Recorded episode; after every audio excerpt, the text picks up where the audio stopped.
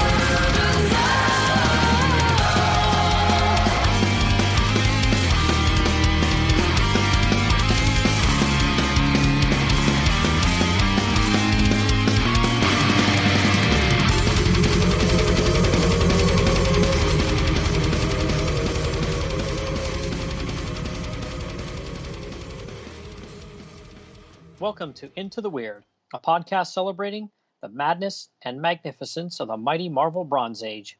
I'm your host, Billy D, and alongside me is my co host, Herman Hellstrom Lowe. How are you, buddy? Great, thanks, Billy. Well, great is a relative term these days, right? With everything Yes. that's happening in the world. But, you know, I'm thinking that, you know, we've got our friendship, we've got our podcast, we've got our comic books, and um, these things are sort of like a balm on the wound of reality at the moment, you know, with the coronavirus. How are you holding up, man? Good, good. Um, trying to just, you know, keep my uh, distance from uh, everybody just in case, you know, you never know, and keep uh, sanitizing, washing hands, all that good stuff. But, uh, you know, we're here to uh, bust out some uh, stories about some insane comics to get everybody's mind off of the, the bad and with the good. Mm, I agree. I completely agree. Stay positive, and to all our friends and our loved ones out there, and everybody that's a part of Into the Weird, all you weirdos, yeah, we wish you um, the best of luck in dealing with this, you know, unprecedented event. But you know, we're here to provide a bit of uh, entertainment, right, Billy? So, like you said, we're not going to focus too much on the negative, and we're totally going to go into what we're here for, which is talking about weird comics. oh, boy. now, Billy, I, I know there's a lot of um, people in the horror community that now that, you know, this pandemic is happening around the world, they're choosing topics and movies to discuss based on, you know, events that reflect what's happening in real life. But we're not like that. In fact, we're going completely the opposite direction and we're going to choose something that's totally unrelated to what's happening in the world. I mean, unless you want to count the fact that, you know, there's lots of uh, bozos around, you know, which is always going to be the case. But as it pertains to what we're going to be discussing today, hence the, the bozo moniker I threw out there, Billy, is um, we're going to be talking about something we should have covered a long time ago because it falls right in there uh, into the weird wheelhouse. And that is probably the weirdest comic that Marvel has ever put out, other than Doctor Strange proper, and that is The Defenders. yes. I mean, we had some uh, people clamoring for us to talk about them, and it took a while, but here we are, and we're going to start out with mm, arguably the craziest story that ever appeared in that title. And that ran for, what, 140, 50 issues or something? Yeah, yeah, yeah. Well into the 140s. And Yeah. um, uh, just to give the listeners a bit of background info, Grant and I um, started this podcast because we were inspired by Tighten Up the Defense, which is a podcast run by Hub and Corey, where they uh, randomly threw out a line when they were discussing a Defenders issue. I think it was Defenders 4. And in that issue, there's a panel where the Defenders and Doctor Strange takes Namor and the Silver Surfer and Hulk on this mystical jaunt through other dimensions. and there's a panel saying, you know, they sink into the strange, into the weird, into the odd, into the bizarre, stuff like that. So we that's where we took our name from. Um, and of course, we decided not to really cover the defenders in depth because that is uh, being done by the Tighten Up the Defense podcast, and they do it panel by panel, and they do it really well. But Billy, you and I have decided since you know it is Doctor Strange, and we're focused on the weird comics from the '70s, Marvel Bronze Age. We're going to be talking about all Doctor Strange related titles, and Doctor Strange is the de facto leader of the Defenders. Yes, and he is on full display with his um, uh, mightier than thou attitude in the defenders, thinking he's better than everyone else, talking down to everyone else, and being quite a jerk for probably fifty Yeah. percent of the stories. Think about it. Doctor Strange is already a dick in his own comic mag. now you put him in a team where there's more characters to be an asshole too. so now he's gonna go full on. But you know, I've seen Gerber practicing some restraint a little bit. You know, um, uh, for instance, the name calling has been toned down a bit. Yeah. Doctor Strange used to, oh man, he used to take people apart just with a single short summary, um, you know, in a name that he picks, a nickname that he attaches to them. But now, you know, he's he's toned that down a bit. You know, Yeah. Gerber being more conscious of that kind of thing. But still, Doctor Strange is quite standoffish in his manner towards the other defenders. he frequently ignores them, right, Billy? He frequently just shuts them down. He turns his back on them.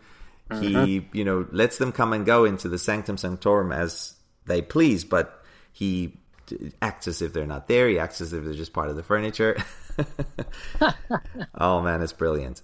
So, listeners, we're going to get into the defenders. Billy, um, will you introduce before we talk about our personal history with the the defenders as a title? I want you to just introduce specifically the issues we're going to be talking about and um, just just the, the, the, the issue numbers and why we picked this. Okay, so if anybody has been listening to us for a while now, um, you know we had an episode a while back where we talked about our favorite wacky villains. And Herman's number one was a team called the Headmen. And if you want to get a little bit info on them before you listen to this episode, you can go back and listen to that one. I think it's episode 11. And that was a great episode. And that was kind of a, a bit of a hint at uh, us heading in this direction. But uh, yeah, we're going to be talking about the Headmen, their introductory issue, and then uh, four other issues where they have their own little storyline running. So, starting with issue 21, the introductory issue, we're going to cover that. And then issues 31, 32, and then 33 and 35. Now, the reason we're skipping 34 is because that is another uh, storyline. Don't ask me why Gerber did that. I'll have to do some research because for whatever reason, he basically had two storylines running concurrently uh, at the same time, but the Headmen was in the forefront, except for issue 34 for some reason was another story. But we'll talk about that one eventually too. But again, harken back to our wacky villains uh, uh, episode, and uh, there's a, a character in there that uh, we both spoke highly of that uh, is in this other storyline as well. So gonna skip 34, but uh, yeah, 21, 31, 32. Uh, Herman, you're going to uh, talk about those three issues, uh, encapsulating, you know, three issues in one summary, basically, and then I'm going to do uh, 33 and 35. So, uh, yeah, really looking forward to this one. That's right. Now we got to warn the listeners here. We've got to do this, Billy. This is Steve Gerber at his wackiest. This is the most bizarre, the most oddball stuff that you'll probably ever read in any comic ever. And um, that's why we picked it, Billy, and that's why we can't escape it, and why why it's constantly looming over us as podcast hosts of Into the Weird. We we have to talk about this story, and I'm so glad that this is the very first Defender story we're going to be discussing. Uh, Just because it's sheer lunacy that, that Marvel could let Gerber get away with this. I, the only thing that I'm thinking is maybe Defenders wasn't that important for Marvel at this point in time that they just you know let it occupy its own little small corner of the Marvel universe. Because um, how does an editor you know, okay any of these concepts. and Marv Wolfman did most of the editing, and he he's known for some crazy ideas too. But wow, the fact that he just let these issues slide, and I'm not saying it's incoherent, but it borders on on incoherency for a while there, right, Billy? I mean, the the the way that Gerber just keeps throwing out cra- a crazy concept after crazy concept, uh, one after another after another, it's almost jarring. It sort of overpowers the reader, but it's Right. sheer silly madcap fun. So um, I'm. Uh, it's going to be a pleasure to talk about this with you, Billy. But um, that being said, uh, let's get back to the defenders as a team, Billy. Like, what is your history with the team? How did you, if you can recall that far back, how did you first encounter the team or get to know them? And what were some of your very first issues? And what do you like about them as a whole? Well, being well, being a big Doctor Strange fan, you know, it didn't take long for me to be aware of the Defenders. Uh, uh, I did start reading Doctor Strange first, and then found out about the Defenders, you know, well after the run had ended in the uh, I think it was mid 1980s there, early to mid 1980s when the Defenders book ended. But you know, it was after that. But I thought, oh, I have to check this out because, of course, it's Doctor Strange. And if I'm not mistaken, the first issues I read were an incredibly bizarre story as well. Not quite on this level, but it was the story. Uh, it was a two-parter where the X-Men are fighting Magneto and the Brotherhood of Evil Mutants, and they're getting whipped. So Xavier mentally reaches out to Doctor Strange to have the Defenders come help against Magneto. I think you uh, know which story I'm referring to. yes, yes, yes, yes. Oh, that's a classic. oh man, that's so cool that that was your first uh, introduction to the. Well, not the first, but you know, um, the, uh, comic-wise, the ones you bought. That those were your first, Billy, because that is a great way to get into the Defenders.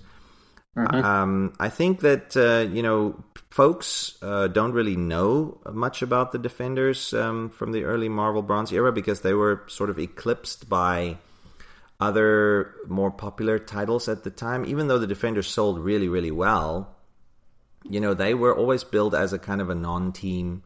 You know, so um, I think um, some some people, at least in my group of friends, they preferred reading teams that were more stable and established, like Fantastic Four and the Avengers, and and once 1975 came along, the X Men.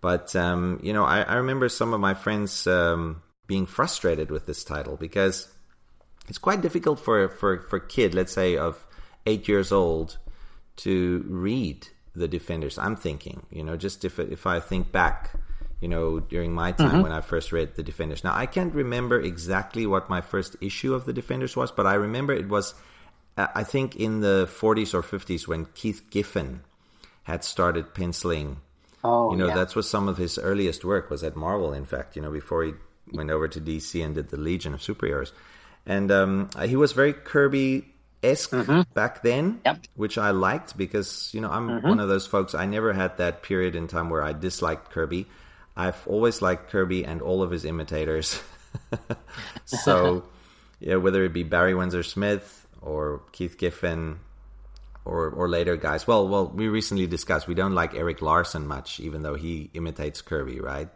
But Yeah. um, you know that he he wasn't one of those very early Kirby imitators whom I adore. Right. So you know because of that and because of um, the writing, you know, of the Defenders, I really liked it. But also because of the characters, Billy. Because like you said, we're Doctor Strange fans. He's our favorite Marvel superhero character.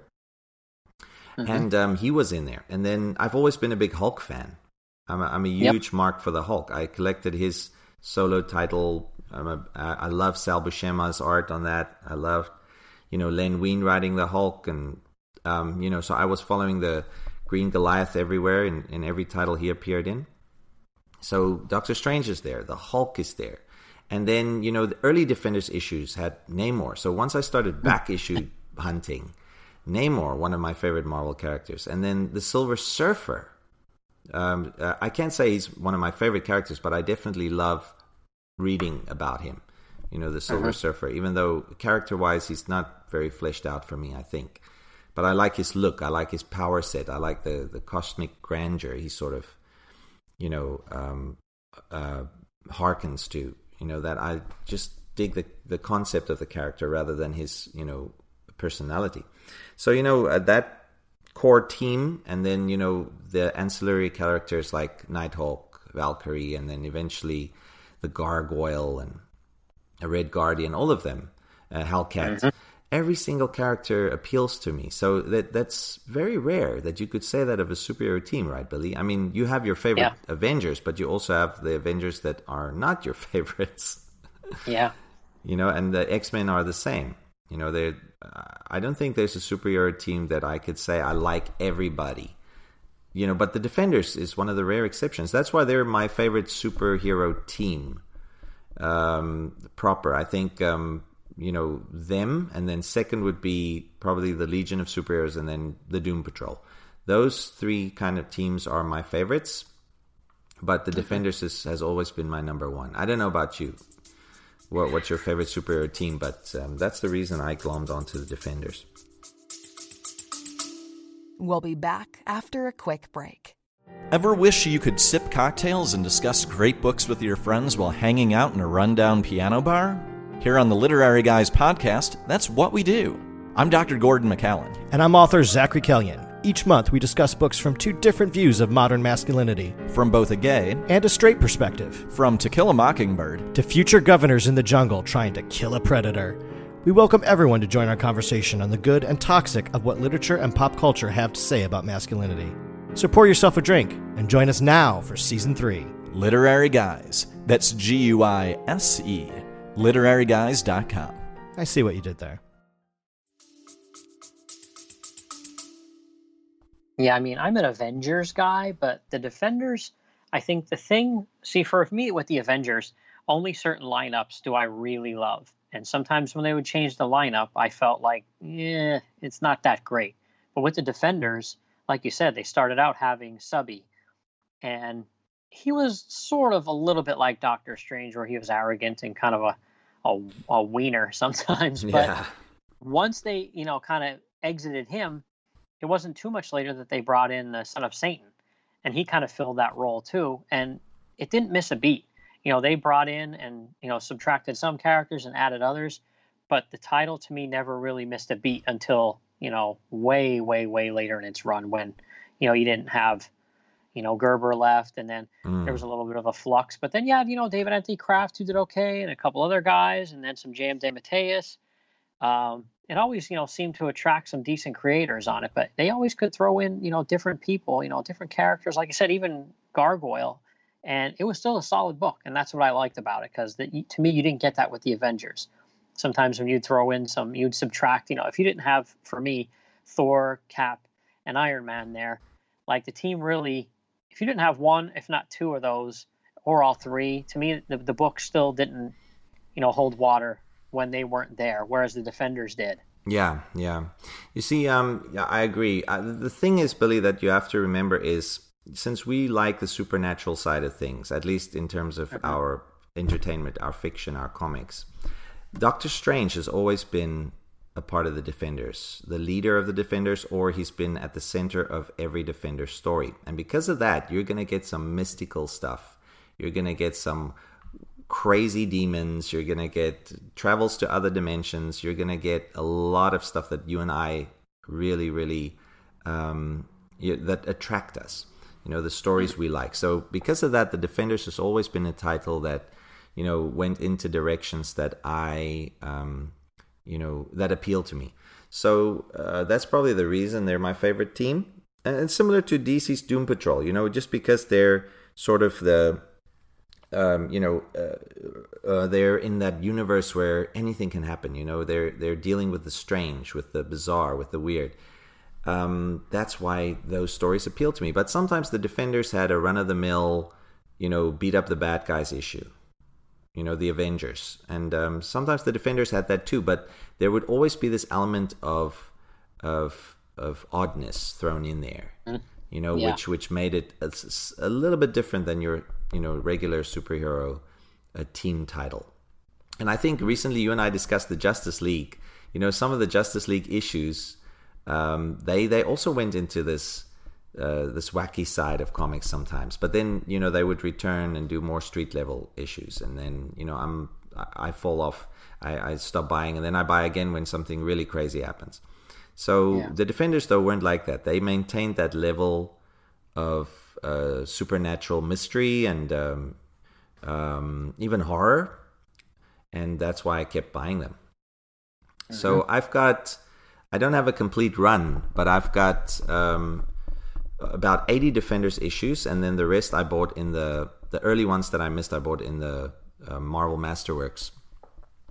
So you know, I've given up trying to find the key issues because they're either so expensive, you know. Oh, but yeah. but most of the later issues, I'd say from issue forty-seven onwards, I've got uh, you know all of the Defenders issues, Billy. But yeah, other than that, I just had to rely on the essentials and then eventually the Masterworks to to fill up those early issues. But some of them I have, you know, they're just in horrible condition. Yeah, I mean those Defenders number one. I think the cheapest I've seen a decent copy go was thirty-five bucks on eBay, which is crazy. And then sometimes the Marvel feature issues, which is where the team basically came together. Oh, those go for insane amounts of money. I, I gave up on those because I actually Marvel. I think it was when when was that in like 2010 2011 2012 somewhere in there where they started that other defenders title and i think the dodsons did the artwork Oh, I didn't even keep up with that. I mean, the last modern Yeah. Defenders I read was the one done by uh, James DeMatteis and Keith Giffen when they when they did a comedy spin similar to Justice League International on the Defenders. I think that was in the early aughts Oh. or mid aughts. Yeah. So I, I haven't been keeping up with the Defenders because you know it, it, it was it was more of a straightforward superhero team. They didn't really focus on the bizarre. Yes. no they didn't but that when that was coming out they were trying to hype it and they put out a single issue an oversized single issue where it had the three issues of marvel feature Oh, uh, where the defenders got started, Oh, and I bought that because I thought, uh, you know, like I said, "Pfft, I'm never gonna pay what like you easily spend. Yeah, you you easily spend a hundred or more dollars trying to get those three issues in decent shape. So I was like, nah, I'll get this and I'll be good. no, no, no. You made a wise choice. You know, I, I love the Marvel Masterworks. They're very expensive. They're pricey, but you know, if if you don't buy all of them, you know, if you just buy the series you like, then mm-hmm. you know they're they're worth it. I think because so I've been focusing on buying the Doctor Strange and the Defenders Marvel Masterworks, and then also you know the Hulk. You know those three, and Namor. A few, you know, of the Namor ones, and then I've got a few Mighty Thors. But other than that, you know, I'm not gonna, you know, blow too much uh, dough on the Masterworks because it's very pricey. right? Um, but you know, I find that their uh, reprint quality is is very good, um, and you know, the art really pops when you you buy it like that. So yeah, you know, they usually do a good job with the restoration on those. They, they, I mean, some of the other trades they do some goofy stuff, but the Masterworks they usually make sure they're top of the food chain. Yeah, that's right. And, um, you know, they've been continuing on with it, whereas DC has long since canceled their archive uh, collections, which was sort of their uh, fo- uh, version of the Marvel Masterworks. So, you know, I think Marvel's still successful in that regard. But, you know, Billy, they don't have a, a big print run of the Masterworks, so you got to kind of snap it up when you can. Otherwise, you know, if, if uh, the big retailers stop, you know, uh, keeping it in stock and it goes onto eBay, you're going to be paying through the roof for those Masterworks. So I kind of try to get them early. But in terms of the, the this run, the listeners could probably read them in, um, you know, the essentials if they're or on Marvel Unlimited Yeah, um, because I, I don't like you say the the back issues might be expensive. It, it's doable. You could get them, but I think your best bet would be picking up some um, Defenders Essentials and then maybe the Masterworks if you want. But Marvel Unlimited will have all these issues that we discussed. So Billy, we're talking about issue twenty one and then thirty two to thirty five, and we're skipping issue thirty four.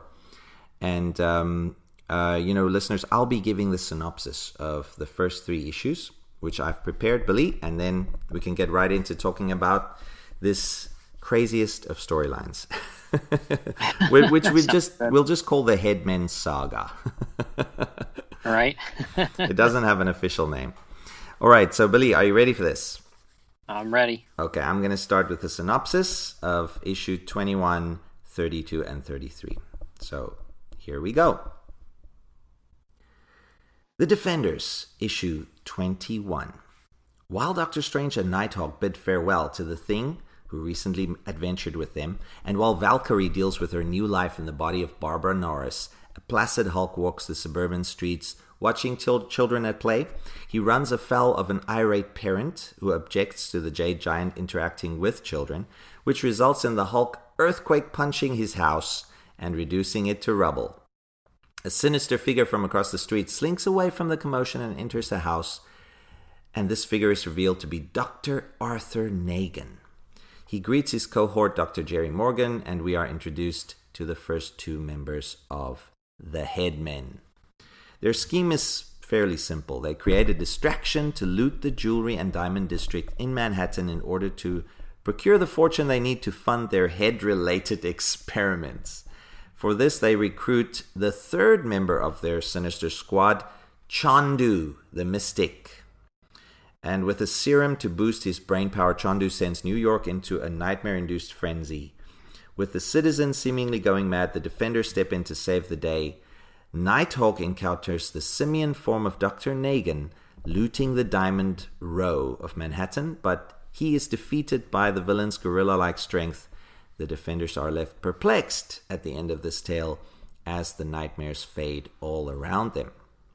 Then we cut to issue 32. Nighthawk is captured by the headman, while the Hulk rescues a baby deer from some hunters. This is important, listeners, so take note. This baby deer, this fawn, will play a big role.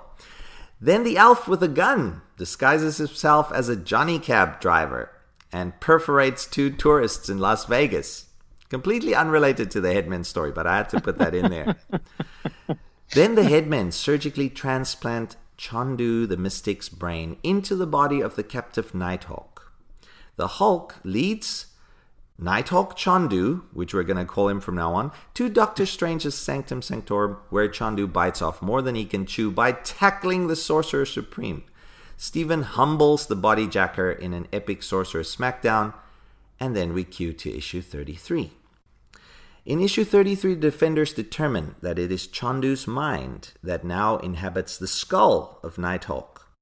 We are introduced to the fourth and final member of the Headmen, Ruby Thursday, the freakiest of them all.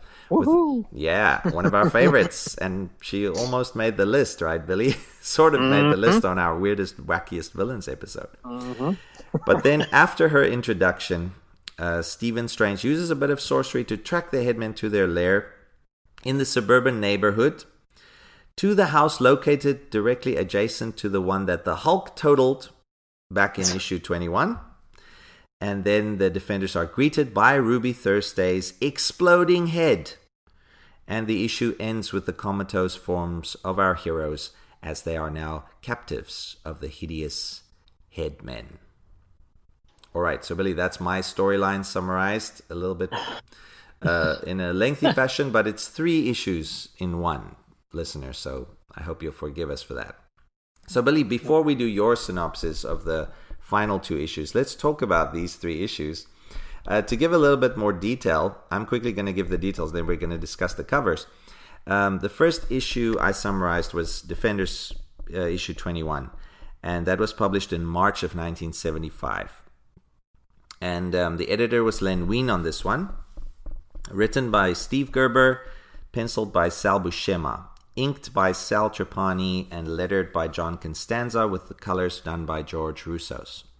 And as we say, listeners, you can find this in the Essential Defenders uh, Volume 2 um, trade paperback. Or if you want to, like I say, blow some cash, you can find this in the Defenders Masterworks. Um, and that is, if I'm not mistaken, let me check my shelves here. Can't believe I didn't prepare for this. oh, this is in the Defenders Masterworks Volume 3. Yeah, sorry, I had to just get this off my shelf. So um, then, you know, the second issue I summarized is much further uh, down the line. It's issue 32, and this was published in February of 1976. So almost a full year later. And uh, the editor this time around is Marv Wolfman instead of Len Wein. And uh, again, written by Steve Gerber and penciled by Sal, Sal Buscema. Uh, this time the inks are done by Jim Mooney. and lettered by John Costanza, colorist Peter Petra Scotes. And this you can find in the Essential Defenders Volume 3. Um, and then the subsequent issues that you and I are going to be talked about, it will also be found in that Essential Defenders, Billy. And if you want to uh, read them in the Masterworks, this will be Defenders Masterworks Volume 5. And there you can read issues 32 to 33. Um, so that's probably, you know, as much information as I can give at the moment. And then I think um, when it comes to the following issue, issue 33, which I summarized, uh, not much has changed. Um, we've still got the same writing team and with the same inker, but the letterer in issue 33, Billy, is uh, Annette Kow- uh, Kawecki. I don't know exactly how to pronounce her name. And then colors by Phil Rachelson. So the inkers uh, stay the same. Uh, the pencilers, of course, the writer stays the same, but the letterers and colorists sometimes change up. So I just thought I'd give them credit. Um, okay, now the covers are mostly done by Gil Kane, uh, but some inkers vary. Like issue 21 and issue 32, you've got Gil Kane doing the cover with inker Klaus Janson, but issue 33, the inks are done by Frank Giacoia. All right, Billy, so uh, that's as much um, technical uh, information I want to impart. Let's talk about the covers. The covers to the cover to issue 21 is first, and um, it's got uh, quite a striking cover um, with the title "Beware the Black Rain." So, what did you think of this cover? Um, out of all of them we're talking about, this one's my least favorite. Uh, it's it's okay, you know, it's not bad or anything like that. It's just I'm not a big Klaus Janson guy, except I really love the stuff he did with Frank Miller, and then by you know himself artwork wise on Daredevil. That's that's great stuff. His style really fit that. I just don't feel like his style really fit this book, to be honest. Right, right, right. Well, I mean, um, I think the next cover we're going to be talking about, which is the cover to issue 32, where he also did the inks on Gil Kane there, that one's a little bit better, right? But Yeah, for um, sure. yeah, this one's definitely the weakest of the covers. I do like it though because it's got this kind of, uh, you know, the crowd behind the Hulk. The Hulk's facing Doctor Strange and Valkyrie and and uh, Nighthawk in a sort of menacing way, and then the crowd behind him looks like zombies. Um, you know who's going to def- attack the defender. So it's a, a cover that sort of sets the stage. Uh, but like you say, not nothing special or spectacular about it. But it's definitely a cover that I'll pick up and I, ooh, I want to read what's happening in here. And then it's got an ominous title like "Beware the Black Rain," which sounds very, you know, horror centric to me. Yeah. But Billy, then let's quickly head over to uh, issue 32's cover. This one is is better. I, I dig this one more. What do you think about this cover? Yeah, this one's definitely better. I, I will say that. Yeah, I mean, like I said, it's just yeah, it's I don't know. Like I said, Klaus is a little up and down for me. You know, he's a, a more of a heavy-handed inker, and a lot of his stuff and that he inks ends up looking more like his work than the pencilers. But it's definitely better than the previous one. Yeah, you can see more of Gil Kane coming through in this cover though, but not you know it's not full on Kane. Like you say, Klaus Janson does have his uh, heavy ink inks that sort of uh, showcases his style more than the pencilers.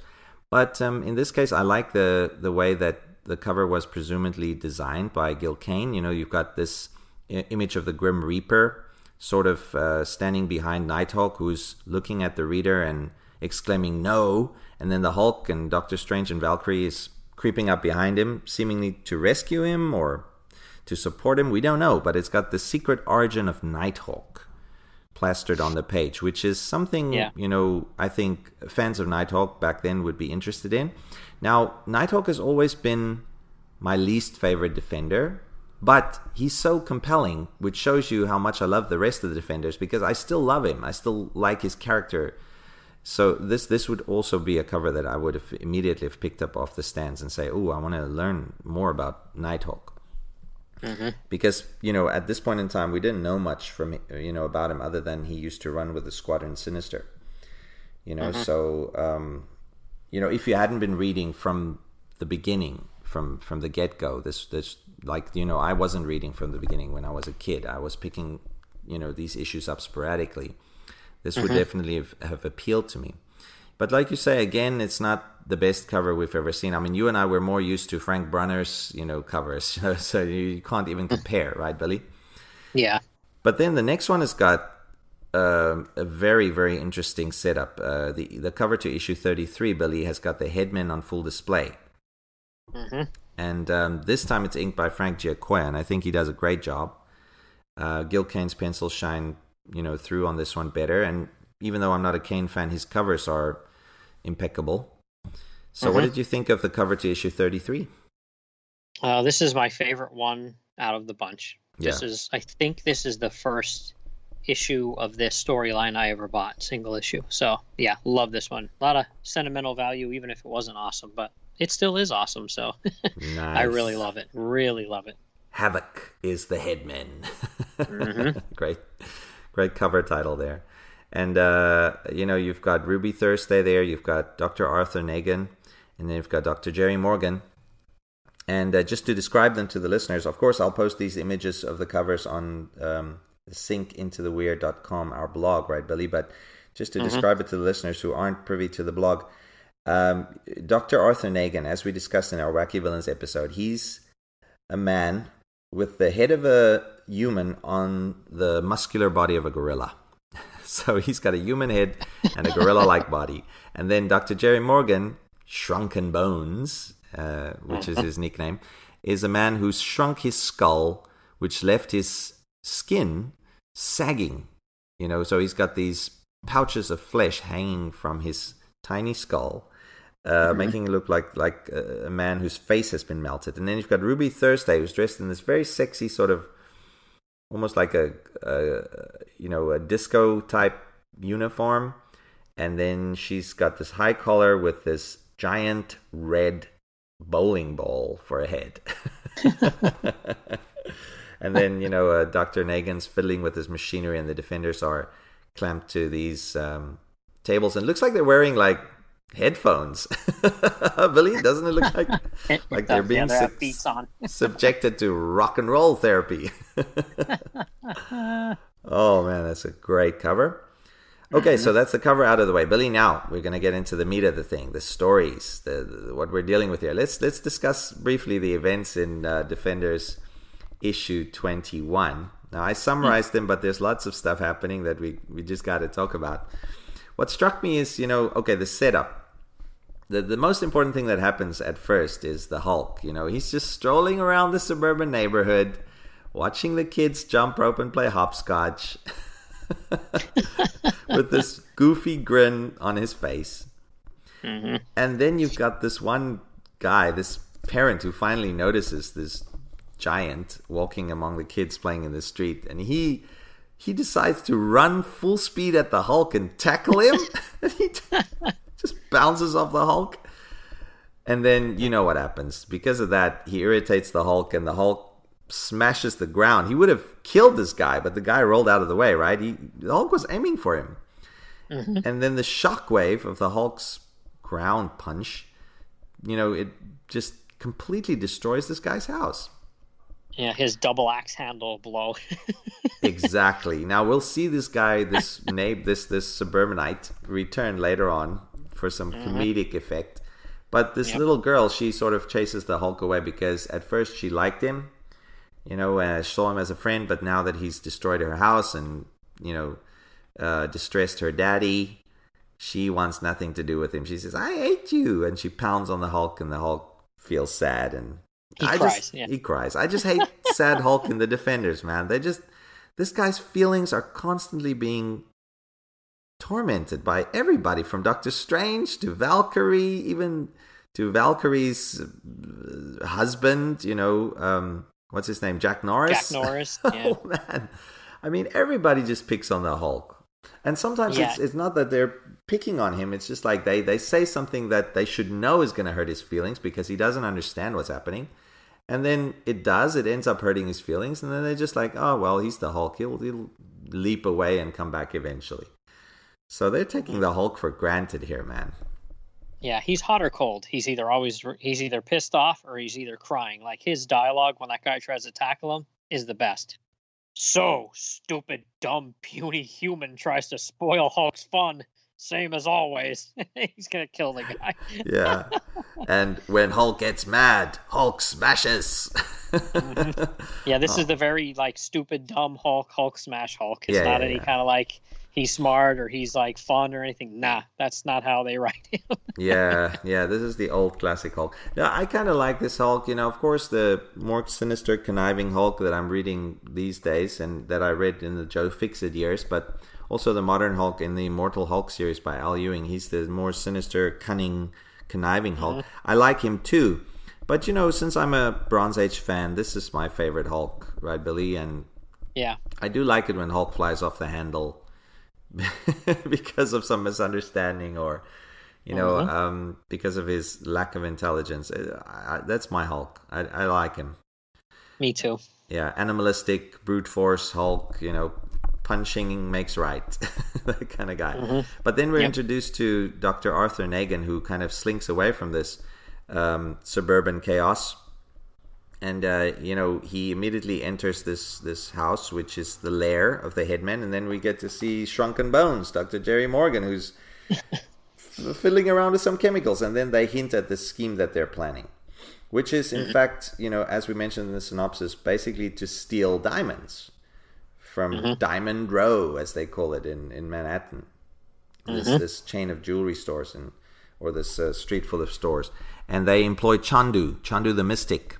Now listeners to remind you you you can find all this information in our episode 11 wacky villains episode but you know to remind you these three characters dr jerry morgan shrunken, shrunken bones as he's known dr Ar- arthur nagan the gorilla man and then chondu the mystic they're all from uh, old marvel uh, horror titles um, which uh, Gerber sort of salvaged, or he salvaged the characters from them. So um, I'm just quickly, Billy, to to um, give the listeners a bit more detail. I'm going to give them a quick summary of them. Um, Dr. Arthur Nagan, the Gorilla Man, he appeared in Mystery Tales number 21, which was in September 1954, in a tale called It Walks Erect. And, and yeah, it walks erect.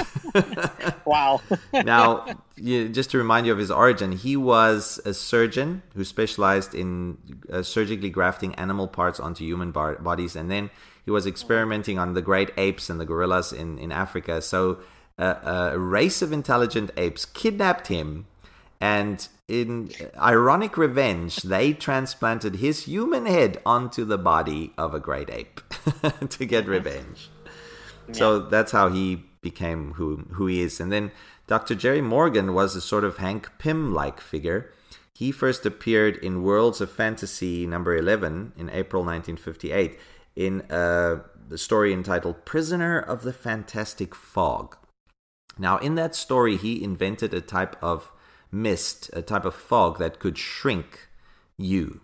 So he didn't shrink himself. And he was just a, a normal scientist who invented this fog, and then he used the fog to, you know, to horrific effect on this uh, guy who tried to sort of strong arm him, this criminal. But you know, it seems that Gerber has taken this to its extreme, right, Billy? He has concocted this story or this this backstory where this Dr. Jerry Morgan accidentally used the fog on himself, and it shrunk his skull so that now his flesh flesh sags in a kind of Jabba the Hutt like, um, you know, visage on, on his. Uh, his appearance is kind of like that a thin Jabba the Hutt with all the fleshy folds, you know, emanating from his face and neck, but with the, the normal body of a human still. And you know, the, the art on that issue uh, of Worlds of Fantasy was done by Angelo Torres from Mad Ooh. Magazine fame. Yeah, it's, it's Wow. quite a good issue. I'd, I'd urge you to seek it out if you can. And then Chondu the Mystic, he first appeared in Tales of Suspense number 9 in May of 1960 in a story called The Wrath of Chondu. And that was written by Stan Lee and his brother Larry Lieber. And, um, or brother in law. His brother or brother in law? No, brother. Brother, brother. yeah. You're right first. You're right. Brother. You're right. Artist Doug Wildey, and um, that was a good tale too. It's basically about this stage magician Chondu, who uh, does stage magic and stage tricks, but he in fact turns out to be the real deal. And um, you know, when people attack him in the street, he sends them off into this mystic limbo. He banishes them. So he's got actual mystical powers. And the, the reason why he's part of the Headmen is because of his giant turbaned head. So all of them have head related injuries and head related trauma. That's why they're called the Headmen. so that's a bit of background for you on the Headmen, folks. So, Billy, what happens he, then? though, yeah? He, Chondu, though, he has my favorite uh, real name out of all three of them. yeah. Harvey. Harvey Schlemmerman. Oh, yeah, Harvey Schlemmerman. yeah, that's his real name. How did he come Which up with makes- Chondu? Yeah, which make which makes no sense because he is portrayed as like a white dude with like a goatee, but he wears a turban like he's from the Middle East. So I don't know how Harvey Schlemmerman figures into that getup, but hey, what do I know? Yeah, I guess it's just his stage act, but you know, like we say, this guy is the real deal. He doesn't just have stage magic; he can actually Yeah. do real uh, magic, and we'll see that later on when he, you know, well, still he's not on the level of guys like Doctor Strange. He'll, he's Yeah. gonna get learn that lesson hard, right, Billy? But Yeah. um, yeah, they're introduced in this issue for the very first time in their quote unquote modern form. And um, then they uh, perpetrate this heist. But Billy, it, it bears mentioning that they have this serum, which uh, Dr. Nagan and, and Jerry Morgan developed, which can sort of boost Chondu's mystic power. And with that serum, Chondu sort of causes this black rain, which is the psychic nightmare inducing rain that uh, permeates the the conscious minds of the New, New Yorkers, uh, seemingly the entire New York. So this is quite Yeah. powerful stuff. And uh, they all go mad and they try to commit suicide. Some of them, you know, leap off of skyscrapers and buildings. And the Hulk is affected, and the and uh, Doctor Strange is the only one who's sort of like keeping his cool and his sanity. And then he sort of marshals the rest of the defenders to, uh, you know, try to combat this plague. But uh-huh. the only one who goes toe to toe with the headman, or one of the headmen in this issue, is actually Nighthawk. Right? He mm-hmm. sees, as he's flying over the city, he sees Dr. Jerry Morgan looting this jewelry store, and then he tackles, takes him, takes him on. But uh, it seems that Dr. Jerry Morgan is a little bit too much for old Kyle Richmond to handle. Mm-hmm. And he slaps him aside with his giant bag full of diamonds. Oh man, that's that's great. So even though you your listeners, you have to remember at night, Nighthawk sort of has the strength of two men because of a, a serum he took, um, and uh, even that is not enough to deal with Doctor Arthur Nagan, this Gorilla Man. And that's that's sort of like the only thing that matters, right, Billy? They get their funds. The headmen get the funds necessary for you know continuing their experiments, and that's Yeah. all that we hear from them for at least another 11 issues and that's when they show up again in 32 so Billy, let's talk about issue 32 this is where we get really get into the headman storyline. What happens in the very beginning that's quite disturbing? Well, so in 32, the first thing you see is um, a splash page where uh, the defenders are all standing around. Or I'm sorry, I'm. Are you? Do you mean 31? oh sorry sorry i mean 31 sorry yes Yeah, 31. yeah. I'm sorry. Yeah, my yeah. bad my I- bad I- that's okay. I was like, oh, wait a minute, but yeah.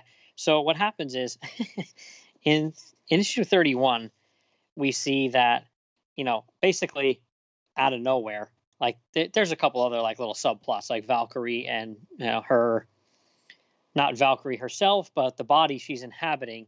That woman was married to a guy named Jack Norris, so there's a bit of a subplot there with the two of them. But you see Nighthawk, and he's kind of having these weird flashbacks. And he's flying around and because he's having these flashbacks he's not watching where he's going. And he he flies straight into a tree and almost knocks himself out. Oh And man. then- yeah you see a uh, a hairy hand shoot him with a tranquilizer. And then like i said it switches to the jack and val storyline and then my favorite part of this entire issue we see the hulk and he's at a game preserve watching a mother deer and her fawn at a game preserve where you know you can't hunt there. Well you get these two like meatheads that are getting drunk and shoot the mother deer. And the hulk goes absolutely berserk because they killed bambi's mother as he says. Apparently, he's been watching some Disney flicks, the Hulk. And I'm sorry, they try to act like this is not a big deal, but look at these panels. He kills these two guys. Definitely. I mean, they. Well, the one guy, he's still struggling. You know. The okay, uh, listeners, we, we have to describe this to you. He attacks the hunters and he grabs the gun off of one and chokes. He wraps the gun around the guy's throat, right? And then the guy is still shown struggling when the Hulk departs. But yeah, by rights, he should have killed him because he strangled him with this metal gun that he wrapped around his throat. The, the mm-hmm. second guy, Billy, there's no way he could he could be alive, even though the Nope. narration by Gerber, the, the the caption boxes says he's still alive. There's just Right. no way. I mean, It's des- BS, yeah. Describe to the listeners what he did with this guy. Well, like I said, he, it shows the Hulk charges these two guys, and the panels, it's three, six, only an eight panel page. But the first one is the two hunters try to shoot the Hulk, which of course isn't going to work. And there's only one word in each panel, which is great. It says speechless. And then I'm describing the men. And then it says defenseless as the Hulk grabs the rifle or shotgun or whatever off of the one hunter. And then it says breathless. Well, if you're breathless, you're dead. So he wraps the gun around the guy's neck like a bow tie. And then the other the other guy the the other panel says shameless and that guy's on his hands and knees like praying like begging for the Hulk to not kill him Oh damn! and it says helpless. The Hulk picks the guy up, throws him across a like a lake or a pond like you would skip a rock, and the guy head first into a tree. Crack is the sound effect. So they're dead. I'm sorry. yeah, yeah, yeah. Basically, They're uses that second guy as a, skip, a skipping stone, but Mhm. he hits the tree full force. You know, Yeah, head, head first. Come on. There's no He's way. dead. Yeah, Yeah. And- so then the next page though is the best. The Hulk, and I this is something I do like about the Hulk. Like I do like you know Hulk smash Hulk, but I do like that that they show him and Gerber does this uh, more than once with him. He shows him as you know, yeah, he might get pissed off and smash stuff sometimes, but he also shows him as as you know children are, and let's be honest, as we should all be, even as adults, as as very caring. You know, Mm. he he really he has he has the might have you know the intellect of a child but that works in his favor where he doesn't hold any prejudice and he he cares about people and he cares about animals and he really cares about this fawn now that doesn't have a mother so he kind of adopts it yeah. He immediately adopts it, and then he doesn't. He he admits he doesn't know how to take care of a little baby animal like that, so he's gonna. Mm-hmm. Take him to someone who does a smart person. That's A what he says. person. Oh man, that made me feel some kind of way. You know, like my my emotions got all clogged up Mm-hmm. here, and but um, you know, uh, then we get to the more horrific part of the issue, right, Billy? Where the best. Nighthawk awakens on this surgical table on you know the Uh-huh. slab, and he's been you know uh, chained to the slab, and then you know the, you've got the headmen leering at him from the shadows, and he's saying, "What do Mm-hmm. you intend to do with me?" And they say, "Oh well, nothing much. We're just gonna be." Transplanting Chondu's brain into your skull. Mm-hmm. And then Nighthawk says, What? And he says, But but but what about my brain? And doctor Mhm. Nagan just looks at him in a sinister way with these arched eyebrows and he says, Oh, uh, that. Well, unless we find some other use for it, I imagine we'll simply toss it away. and then he's got the scalpel and he's approaching menacingly. oh, whoa! And then you know that's it. We don't we don't see the surgery, but yeah, there's no help coming for Nighthawk at all. You know, and then a completely Gerber thing on the very next page. A caption box, strange interlude. And here we here we go back to the uh, wacky villains episode, my number 5, the first guy that let it off. We see just a random guy and his wife leaving a Vegas casino and get into a taxi cab and they start yelling at the cab driver cuz he's not doing what they want. And the guy's head pops off cuz it's a dummy. But underneath the dummy head is the elf with a gun, and he just shoots them. Oh man! But first, I mean, there's some dialogue here, right?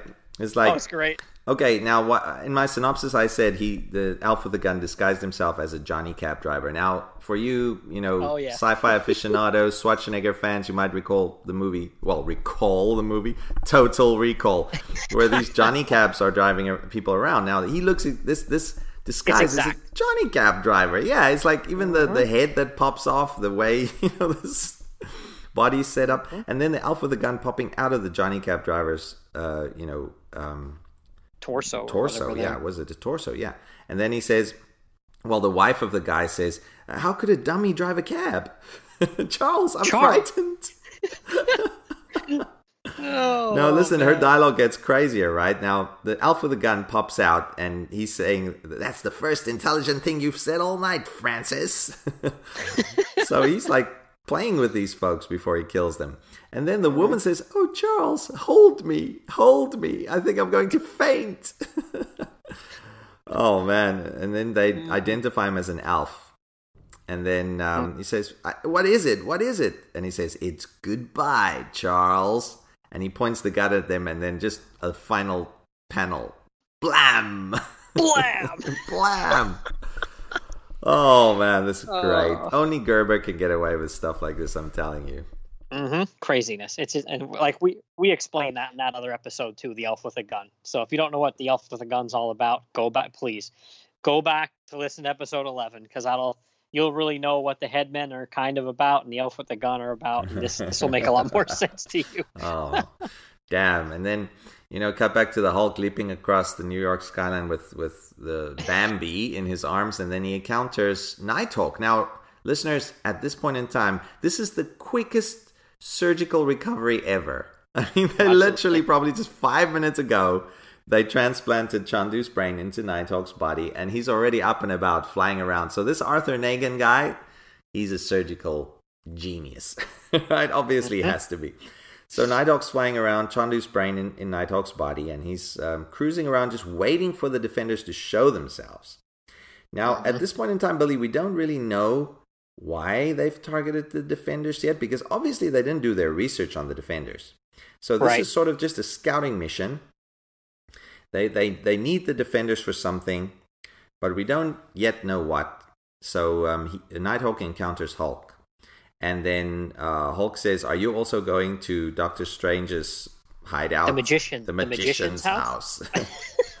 and then Chondu's completely like, What? Magician? Oh, sure. Yeah, yeah, yeah. I'm going there, my friend. And then he just ends up following the Hulk all the way to, you know, the Sanctum Sanctorum. And that's how he gains entry. Now, Billy, the next few panels are totally insane. You've got Stephen standing in front of this brazier filled Yeah. with mystical flames, and there's this man and woman coming out of the flames, sort of like a 3D Dungeons and Dragons game. And then mm-hmm. they're approaching each other. Now you don't know what they're gonna do to each other, but it looks like they're gonna embrace or or they're gonna get down to the to bumping bumping uglies here because that's what's happening. Uh-huh. And then Stephen, okay, you'd think he's the sorcerer supreme? He's obviously exploring other worlds or or doing something important. No, when Wong approaches him and announces that he's got visitors, Stephen say, "Ah, typically they've arrived at my recreation time." So what was he about to do? Having these two little fiery figures do a sexual like role playing? I don't know what what he was doing. He he was gonna pull like a Superman and Big Barda is what he was gonna do here with these Damn. these funky whatever the heck they are. Like he conjured up like he basically conjured up like a mystical porno here. Yeah. And Wong walks in on him. Exactly, what a dude. creep. yeah you know and and um oh man you know what this made me think of billy now i don't know how far you read into alan moore uh, swamp thing run right but there's this Huh. Matt Cable, you know, he's got this uh, reality warping psionic power, and uh, you know he he's a drunk, so he uses this power to conjure up these fantasies. You know, so he conjures up these fairy women and to pleasure him. Since you know Abby's on the outs with him because she's hanging out with Swamp Thing, getting some of that mossy, moss, mossy love, tuber love in the in the swamp. So she's like abandoned Matt and he's resenting her. So he conjures up these these lit- literal sexual fantasies that become real. You know? Mm-hmm. So this reminded yeah. me of that. So a magician of Steven's caliber, he's amusing himself getting his kicks by conjuring up these uh-huh. little figurines that you know uh-huh. Oh man, this is just yeah. Come it's on, mystical Steve. porn. It's ridiculous. mystical porn. Yeah. It's ridiculous. and he's upset that he's been interrupted. And then he greets the hulk and Ch- nighthawk chondu and uh, you know steven's all you know he says that uh, uh, the, the caption box at least says annoyed but ever the gracious host doctor strange adjourns to the parlor. And so you know he's very annoyed with the fact that he's been interrupted from his recreational porn and then, uh, you know, you've got Nighthawk admiring Steven's, you know, demon statue collection. And um, he shows, you know, uncommon knowledge of these demonic statues. And Steven's surprised. So this is the first hint that Steven gets that everything's not kosher with our buddy Carl Richmond here because suddenly he shows knowledge of these mystical statuettes. Yeah, yeah, yeah. So yeah, Mr. Gracious Host comes in, and Nighthawk asks an innocent question: "How did you come to acquire this? You know, the the statue?" And Mr. Gracious says, "A gift. No more need be said." Oh yeah, very gracious of him. He's kind of just like, "Mind your own business." Cuts off the conversation right at that. None of your right business. You might as well have said. and then the Hulk, man, ever, you know, the Oh, soul of great. conversation. He says, Enough talk about stupid rock. Men killed Bambi's mother. And then the funniest panel in the whole book. Billy, uh, Jack Norris and, and Valkyrie walks in from the fair where Valkyrie's sporting these two stuffed animals that Jack won for her. They've got these smiles on their faces. And you know, Jack walks in and he says, Good grief, Doc. Don't tell me you took the Hulk to the movies. He's sprouting on about Bambi and stuff. And then, you know, everybody's there's this happy little panel where even Steven is smiling, where everybody's just like fawning, pardon the pun, fawning over this deer. Yeah. And then uh, Chondu, you know, he sees that okay, this this is his moment. Everybody's distracted by this deer. He's where he wants to be. So now this is correct me if I'm wrong, Bully, but at this point in time, it's still just a scheme to sort of loot Doctor Strange's Sanctum Sanctorum or something, because Chondu decides to attack the defenders en masse. I mean, the defenders mm-hmm. being at their full strength, and Chondu being just Chondu. He's got delusions of grandeur here, man, because they haven't Yeah. been doing their research. They don't really know who Stephen Strange is. They know the Hulk, but they don't know Valkyrie. He's just using his mystical might to attack them and freezes them in ectoplasm mm-hmm. and then decides to, you know, keep them standing there in his ectoplasmic, you know, shield while they're seemingly unable to move and he decides to to exit and call the rest of the headmen to return with him to presumably, I don't know, at this point in time, loot the Sanctum Sanctorum or use the defenders as some in some weird, you know, experiment. It's never quite clear what their intentions are, right, Billy? I mean, in issue twenty-one, it was clear because they wanted money. they wanted mm-hmm. diamonds to fund their experiments. But but now they're sort of just okay. We got to take out the defenders because we're a super team in our own right now, a super villainous team. So you know you've got this great bit, a few panels where Nighthawk, you know, uh, leers evilly and says, "I'll return, have no fear," thinking that he's immobilized the defenders, and he flies off. And then Steven just casually strolls out of his ectoplasmic prison. he just effortless, effortlessly, like they describe, strolls out of the barrier. And Steven's like all sarcastic and in air quotes, he's like saying, "Paralyzed indeed." you too, my friends, come out. And he just, with a gesture, he banishes this ectoplasm. And then uh, Hulk says, What happened? Bird nose do magic trick? so Steven's immediately onto this guy and he says, That's not the true Nighthawk. Let's follow him. So then Billy Nighthawk's flying off, all gloating and saying, I bested the defenders. And he's immediately confronted by Steven and Valkyrie on her flying horse and Hulk leaping up. And, and they've got Jack Norris tagging along. I mean, come on, what use is this guy going to be? Unless his, his first name is Chuck. He's Yeah, not going to be much use to the defenders here. It's and Chuck's then cousin. Yeah. Chuck, well, hopefully. I mean, Jack has shown some bravery. I, I'd give that for him. Later on, we'll see some more Yeah. ridiculous bravery that I can't believe he agreed to. I believe you know what I'm hinting at, but. Uh-huh. Yeah. Then this mystical battle ensues. Now, um, okay, I I'll grant you, Billy. Chondu gets the best of the Hulk and Valkyrie, right? He sort of like mystically slams them out of the sky. But Mm-hmm. even though they're falling, Stephen Strange he just leaves them to their own devices. He says, "Try to land safely, then. Leave this battle to me." now, Billy. Okay, now Stephen's arrogance is is earned because this is the most ignominious smackdown of a would-be sorcerer ever, and I'm talking about Yeah. Chondu here. Stephen mm-hmm. just schools him into why he's the sorcerer supreme. Now, are you going to describe this battle for us? Because this is just jaw-dropping. Yeah, there's almost like a scene where it looks like they're in, you know, almost on the astral plane, but they're not, almost like an outer space or something like that. And they're going, well, no, he does these say when he goes past the bounds of physical reality. So yeah, so maybe it is like the, you know, like another dimension or something like that where nobody will get hurt.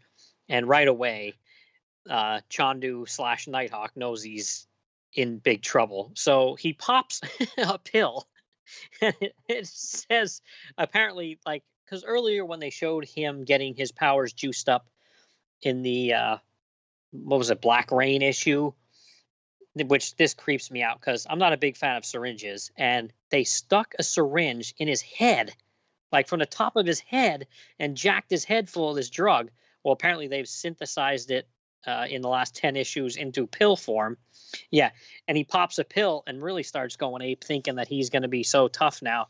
And like you said the doc just slaps him down pretty easily. He does get the doc to pause for a second because he conjures up an image of you know all of his uh friends and it shows clea wong uh val uh chuck norris's cousin jack and the hulk.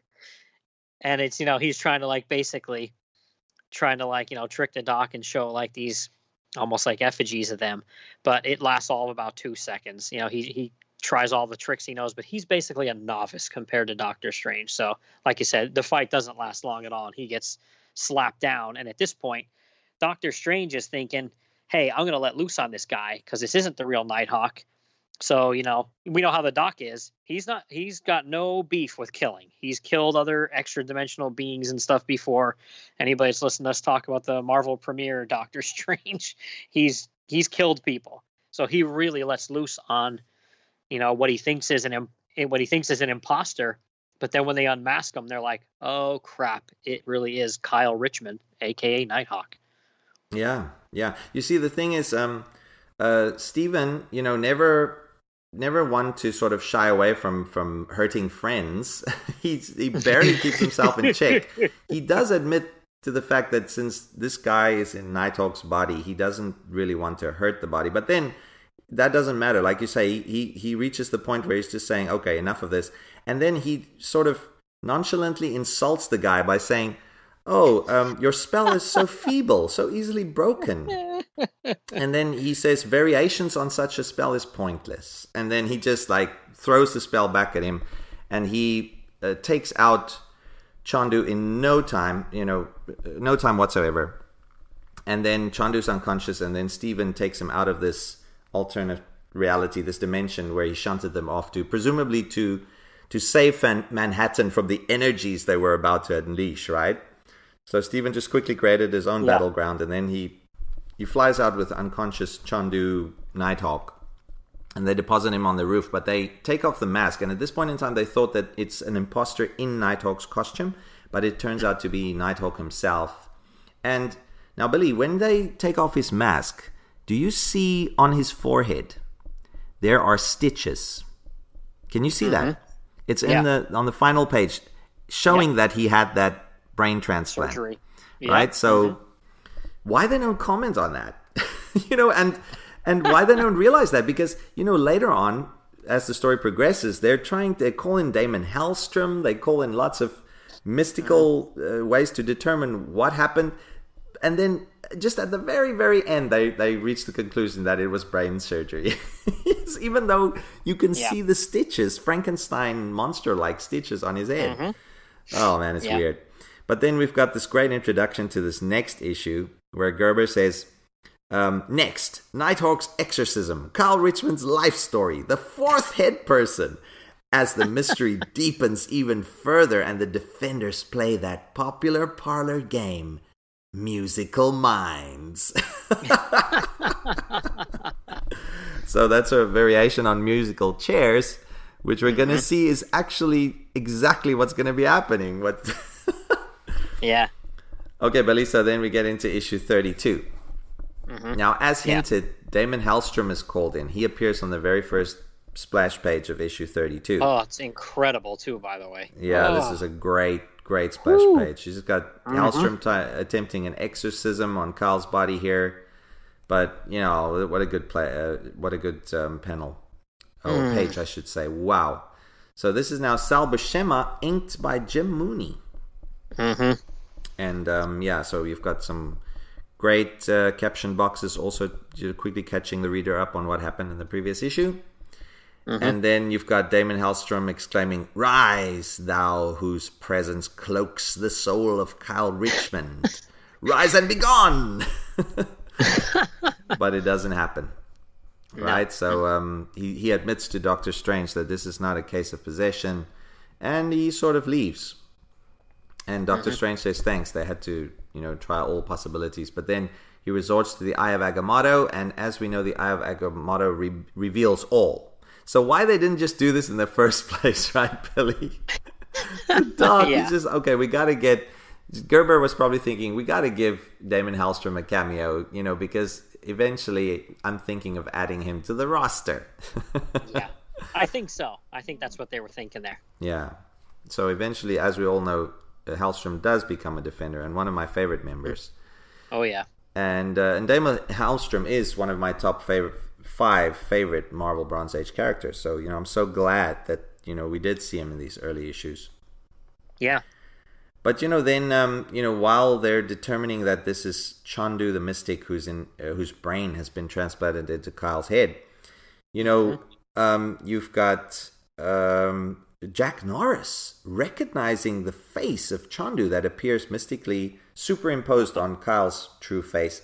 He says, "Now this is really crazy coincidence, listeners. Listen to this." Uh, Jack's trying to, re- you know, recall where he saw this guy's face, and he's saying, "Wait, I've got it! The Vermont State Fair." Val, no, Barbara, you remember it was on our first date. Come on, you couldn't forget that night. Wonder what happened Yeah. that night, folks. Well, They went to the state fair. They saw Chondu the Mystic. They went to a Bernie Sanders rally. I don't know. it is in Vermont after all. So you know, Barbara Norris or Val Valkyrie, she says, "But but I'm sorry. I'm I'm afraid I completely." And then Jack says, "All of it? The flat tire?" Yeah. What does he mean by that? Your father's threatening to kill me, even though I finally got you home at 4 a.m. Val, come on, the sideshow, sideshow magician? Jesus. Yeah, he keeps going off and off and off, and Doctor Strange is in like a, a trance. With the Eye of Agamotto floating spectrally in front, front of him, giving me goose flesh. Mm-hmm. Damn. And then, mm-hmm. you know, listen to this. Jack says, Make yourself remember. You said his name sounded like a cheap perfume. Chondu. Chondu, that was it. You said his act had the right fragrance for his name. what the hell? Oh my gosh. Damn. And then, you know, you got Chondu's real name being dropped by Doctor Strange, who's now read his mind. Harvey Schlemmerman, you know, known on stage as Chondu. And Hulk just saying, Where is Bird Nose? And the doc, precisely. Precisely. and then you you cut to the very next page where in fact we do get a glimpse of Bird Nose, or at least his Yeah. brain, in a bowl of of life preserving chemicals. Now this is not even a brain in a jar, folks. This is just a brain in a bowl filled with chemicals. So this is Nighthawk's brain drifting. Now there's no way that these chemicals could keep his brain his brain alive. This is just comics, folks. So just suspend your disbelief. If there are any neurosurgeons out there, you know, just take this with a hefty mountain full of salt. And then you know you've got Doctor Argan Na- Arthur Nagan toying with this brain in this in this bowl, right? like prodding mm-hmm. it, and and he says it would be so easy just to give it a little squeeze. and Billy, now this might be the greatest reveal of a next villainous team member ever, where the door opens while Arthur and and and Dr. Jerry Morgan is arguing, hmm and we just see Ruby Thursday step through this door in all her glory. Cue the Rolling Stones song. Uh-huh. But uh, yeah, this is Thursday, not Tuesday, folks. And uh, uh, Dr. Arthur Nagan, he's he's reveling in this reveal because it seems that Shrunken Bones, Jerry Morgan, was completely unaware that Dr. Nagan had recruited a fourth member, and he says, "Jerry Morgan, meet Ruby." I believe you'll agree she meets the qualifications for joining a group called the Headmen because of her massive red bowling ball head. Uh-huh. Oh man, and then you know she's sh- showing off her power, right? She's shape changing, and basically, folks, this head of hers, this it's like a synthetic computer, but it's made of a malleable plastic that can assume any form she desires. And her motivation, Billy, can you remember what her motivation is? Like the headmen Yeah, want to she- experiment, but what does she want to do? Yeah, and they do go over it again in, in one of the issues that I'm going to summarize. But yeah, she says that basically she wants to join the headmen because she wants everybody on the planet, I'm assuming, to have a head like hers. Exactly. Now, what sense that makes, I don't know. Like, because okay, then what? You know, what's the end game there? That's it. Well, obviously, Bizarre. she views herself as a vast improvement over the human race because, well, she kind of, I mean, in in power alone, she's capable of taking on the defenders solo, right, Billy? So, yeah, mm-hmm. it is an improvement, but but whoa, not by much, unless you think that's the height of fashion, you know, having this giant crystal ball head, which she obviously loves. And then, you know, cut to another crystal ball where Stephen is in his sanctum sanctorum and he's using this orb, this all-seeing orb, to determine the, the the whereabouts of uh, the the real Kyle Richmond, or at least of his brain. But he's stuck in limbo. He's in this nightmare dimension, or at this crossroads uh, that Stephen can see in this limbo-like realm. So Stephen says, "Yeah, this obviously means he's not on the earthly plane, but you know he's." The, you know the answer lies with surgery, not sorcery, which is apt for Doctor Strange to say. I mean, uh, obviously he specializes in both. and then they decide to track the headmen to their lair.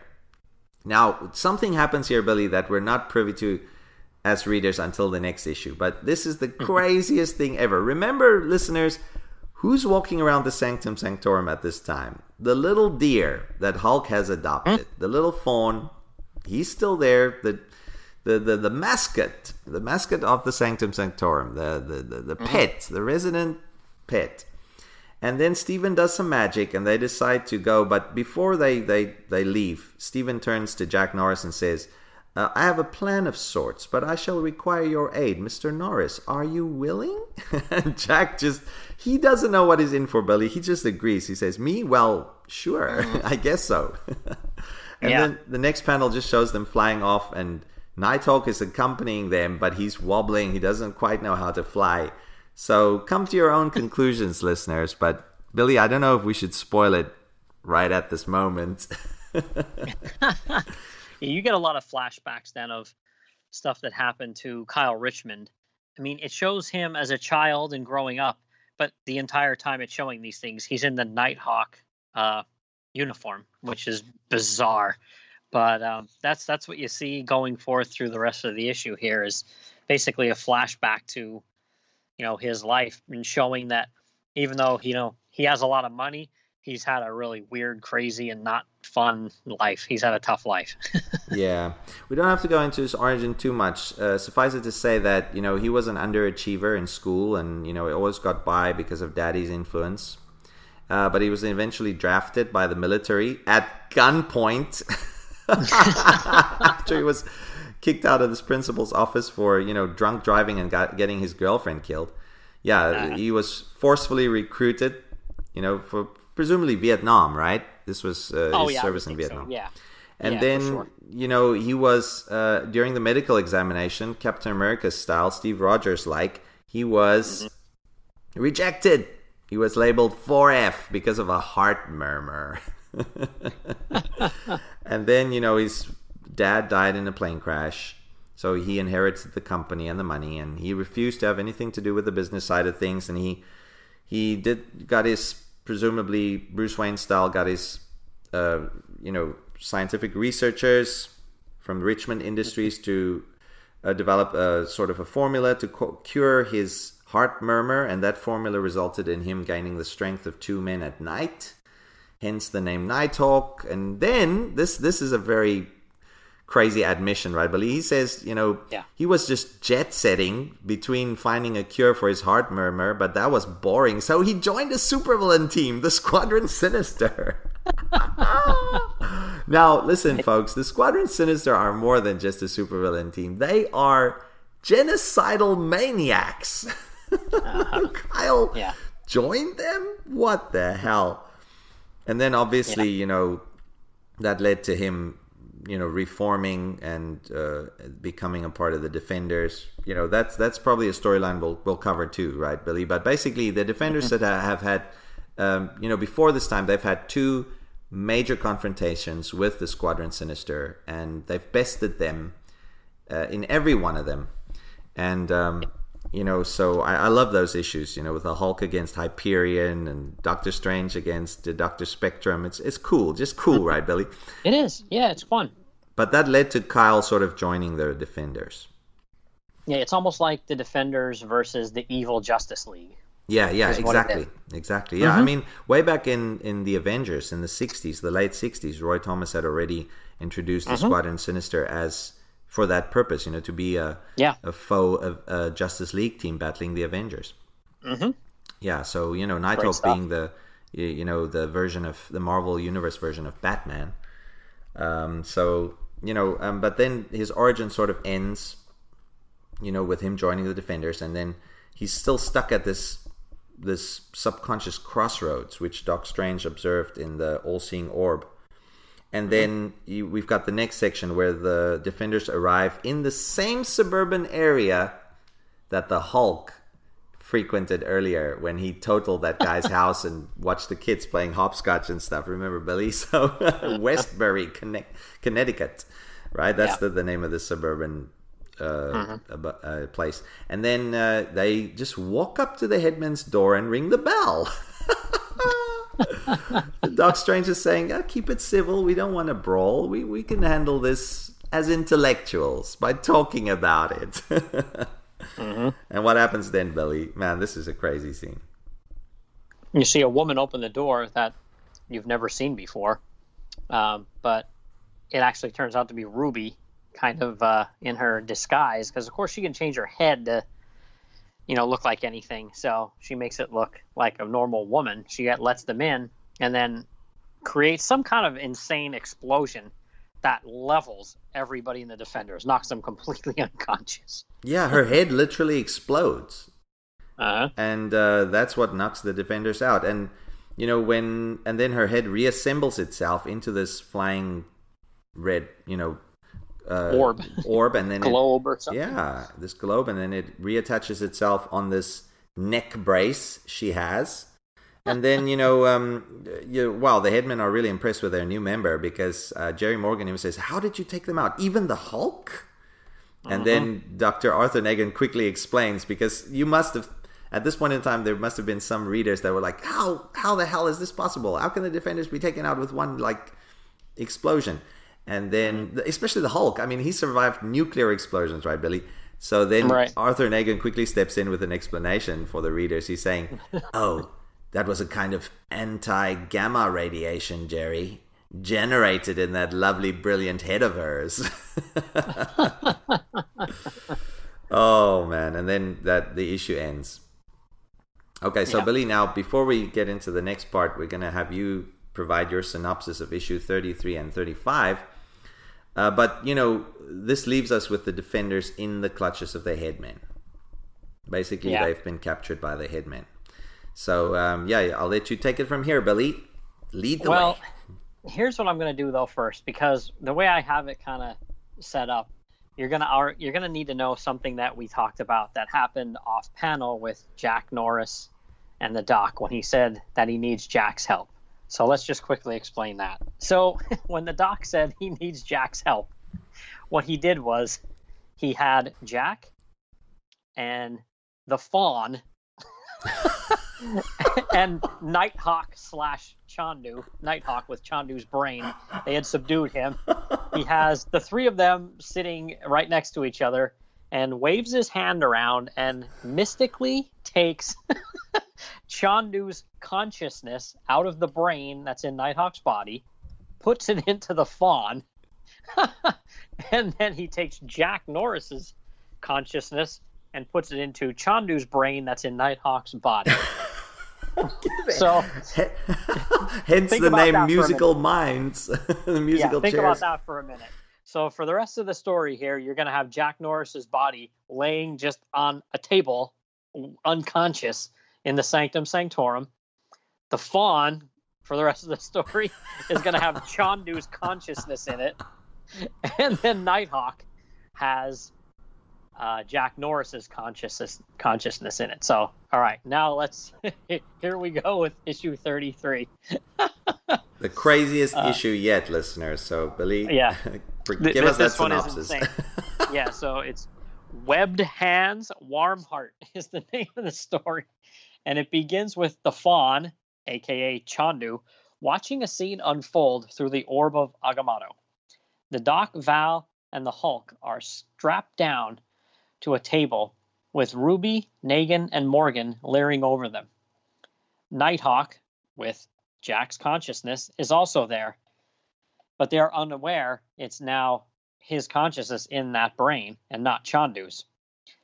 Nighthawk slash Jack is trying to figure out a way to save his friends without revealing he's not Chondu anymore. Meanwhile, in Central Park, we see two young lovers get abducted by aliens. More on that later.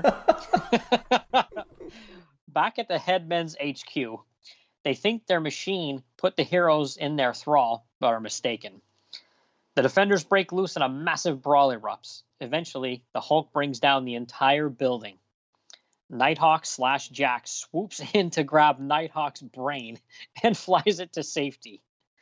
The defenders then renew their attack on the headmen, but Ruby uncorks some kind of adhesive from her bizarre head, stopping them in their tracks. The next issue opens with a mugging in the USSR but it's quickly stopped by the new Red Guardian, Dr. Tanya Belinsky. She quickly swoops back to her apartment and answers a call from Doctor Strange. She agrees to come to America to help with the surgery to put Nighthawk's brain back in his head. Over at the Headmen's alternate headquarters, because their main headquarters was destroyed, the Fawn slash Chondu shows up, and Nagan and company have an idea about how to help him. Back at the Heroes HQ, the surgery was a success with Nighthawk. Chondu awakes after his procedure and finds out he's been turned into a monster. He goes on a rampage at a construction site and attempts to murder Valkyrie. After a huge fight, Val ends up knocking him unconscious, but as she attempts to leave, the police inform her that she's under arrest.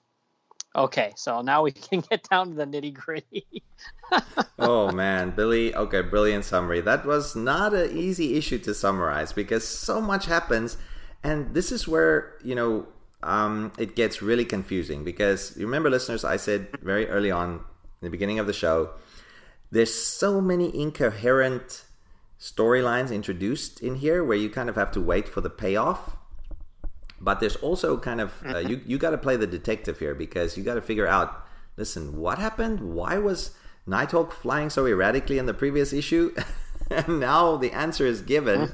Doctor Strange, like you said, um, played mind switcheroo with the fawn and with Chondu in Nighthawk's skull and with uh, obviously Jack Norris. So Jack Norris is now in uh, body but occupying Chondu's brain. Chondu's in the fawn. So now, Billy, one of the greatest panels in Defenders history, the opening panel where this fawn he just gazes in sheer hatred at this crystal ball and at the events transpiring within it. This is Chondu stuck in the deer's body, absolutely livid with rage, Pissed off, yeah. pissed off that Doctor Strange. you put him in this deer. And uh, oh man, then we've got a couple of panels that Sal Buscema illustrates brilliantly, where this fawn just looks evilly at every single thing in the Sanctum Sanctorum. Now, why it doesn't go ape and just kicks off all Doctor Strange's statue collections, and I don't know, but it it sort of it almost hints that it wants to do that, like just wreak havoc in the Sanctum Sanctorum. But so it just walks around looking all pissed off. Now, listeners, I'm going to post all of these images on the, the blog, sinkintotheweird.com. So just do yourself a favor and check them out if you don't know them already. This evil little uh-huh. deer walking around the sanctum, pissed as hell. Oh, the the cap the caption box above that one panel where it's like like you said, the deer looks like it wants to like kill someone. The caption box, livid, furrowed brow, pulsing with the ache of savage loathing. The deer recalls the sequence of events which led to him to this state, and they basically do like a recap. Like you get what is it? What two, three? Yeah, basically three pages. I'm sorry, four pages a recap where it just goes through everything, and then that is where you actually see the panel of where the docs switch Switches the, minds, yeah. the minds. Yeah, with Jack, Nighthawk, and Chondu and the deer. It's it's great. yeah, man. I'm telling you, oh, this is probably one of of my favorite Defenders issues of all time. This one, and then you know you've got the deer trying to escape the sanctum by trying to open the doorknob with his mouth, and then it fails and falls back down, and then you see the ultimate expression of hatred. you know, in that one panel where he gets up and he can't get out of the sanctum. They say, um, very well, if he cannot open the door, there must be some other means of egress, and he'll find it and claim his revenge. the revenge of the fawn. Oh my gosh, craziness. fawn of the dead. No, uh, I'm telling yeah, you. I, I can't imagine. And then the, you know the alien abduction panels are just as as as odd, right, Billy? Just as as bizarre. Yeah.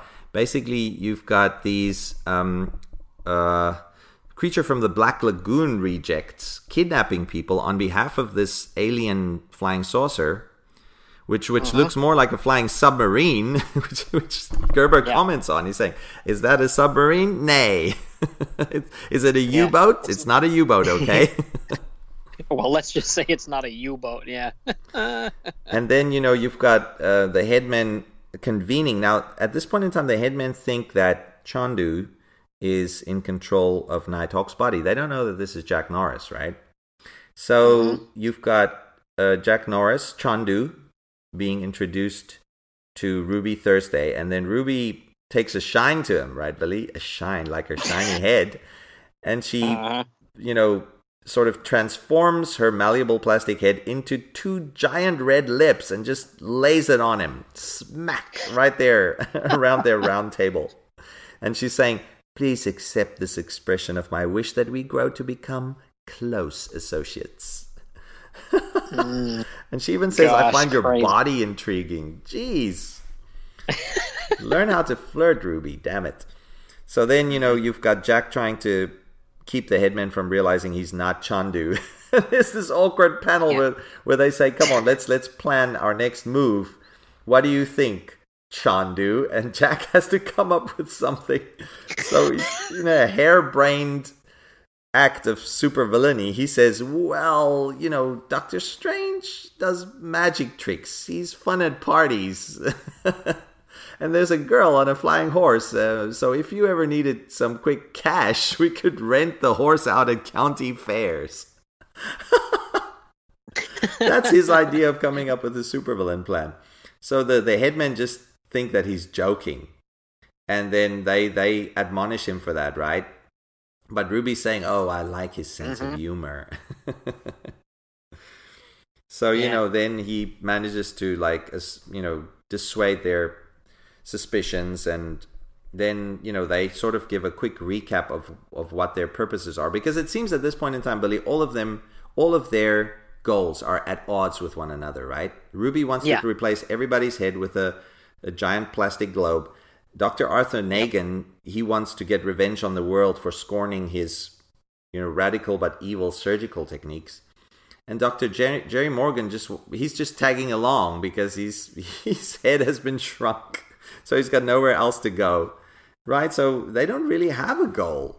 Well, Ruby's the one with the most uh, obvious goal, right? Well, yeah, I mean, Nagan at one point says, you know, they want to seize this mad planet by the throat and force it to submit to our control. But that's his, that's pretty vague, and that's that's about all you get out of him. And then they each say about their how their heads became, uh, you know, almost like a quick little personal history of how their heads became messed up. And- Yeah, but yeah, they never really say, yes, we want to do X, Y, and Z. Because I'm thinking to myself, okay, even if they said we're going to take out the Defenders, it's like, okay, you still have the Avengers, the Fantastic Four, Spider Man, Iron. You know, I mean, you have like how many other heroes? yeah, So it really doesn't make a whole lot of sense. And they never really even come out and say that that you know the first thing we're going to do is take out the Defenders. It's just it's it's bizarre. yeah. It's really bizarre. There's no, you know, there's no purpose in mind. Basically, okay, world domination No. is probably the end goal, but they don't really have anything to show for it so far, other than having beaten the defenders. You know, but the defenders is far from, you like you say, the the the main superhero team in the world. So this is probably their first step towards world domination, but man, they're gonna have to seriously up their power. But Ruby, man, Ruby on her own is pretty pretty powerful. But that's not gonna help yeah, them. she's she's already flattened the whole defenders team. So, but then oh, the best is when after the three say what they think is gonna you know gonna happen, they turn to Nighthawk, who they think is, is Chondu, and say say and now and now it's your turn. What do you want? And he thinks to himself, uh, the key to the John, maybe. I think I'm gonna be ill. oh man, that's brilliant. That's brilliant. And he's sweating. You can really see he's like Cue the fawn. Yeah. And then the fawn, yeah, jumps through the window of the Sanctum Sanctorum and escapes into the streets of New York, only to be kidnapped by one of the creatures from the Black Lagoon. And then, you know, basically abducted and, and taken to this UFO U boat submarine like vessel. But, you know, we, we cut to this other dimensional island, right, Billy? Uh, where Uh-huh. this there's this this collection of folks that have been kidnapped by these creatures and they're standing around some strange machinery and this old lady's constantly saying this architecture it's greek i tell you it's greek Right, and so it's it's just a bunch of random people And animals. a horse, a giraffe, an elephant, an elephant, and an eagle. an eagle like. and then obviously the fawn oh Yeah. man and then you know they've been and then it's just the fawn is magically transported there and then Mm-hmm. um uh yeah people are, are are surprised that there's a new addition and then we cut back Uh-huh. to the defenders so so uh, for for the moment folks listeners we don't know yet why these folks are being kidnapped and why gerber's showing these these uh these alien abductions uh, but now it's been linked to the fawn. So, you know, Chondu's there, basically, in the body of the fawn. He's been kidnapped Yeah. by this alien. So, you know, something's going to come from that. And then you've got the headmen, um, cut back to the headmen in their, head, in their headquarters, um, removing these restraints from the defenders. Now, I don't know why they did this because immediately the defenders are up and about, ready to, to tussle, to throw down with these guys. And then. Yeah. Doctor Strange restrains the Hulk, saying that we have not come here to fight. We've come here for Nighthawk's brain. But as soon as they mention that, Ruby goes absolutely nutsoid, and she lashes out with these tentacles emanating from her globular head. And she takes out Stephen by choking him so that he can't, uh, you know, say any incantations. She takes out Valkyrie, and then Dr. Nagan gorilla tackles her, body slams her, or clothesline lines her. Hulk has still got the magical restraints on his hands, but he's using that as a as sort of, you know, boxing gloves.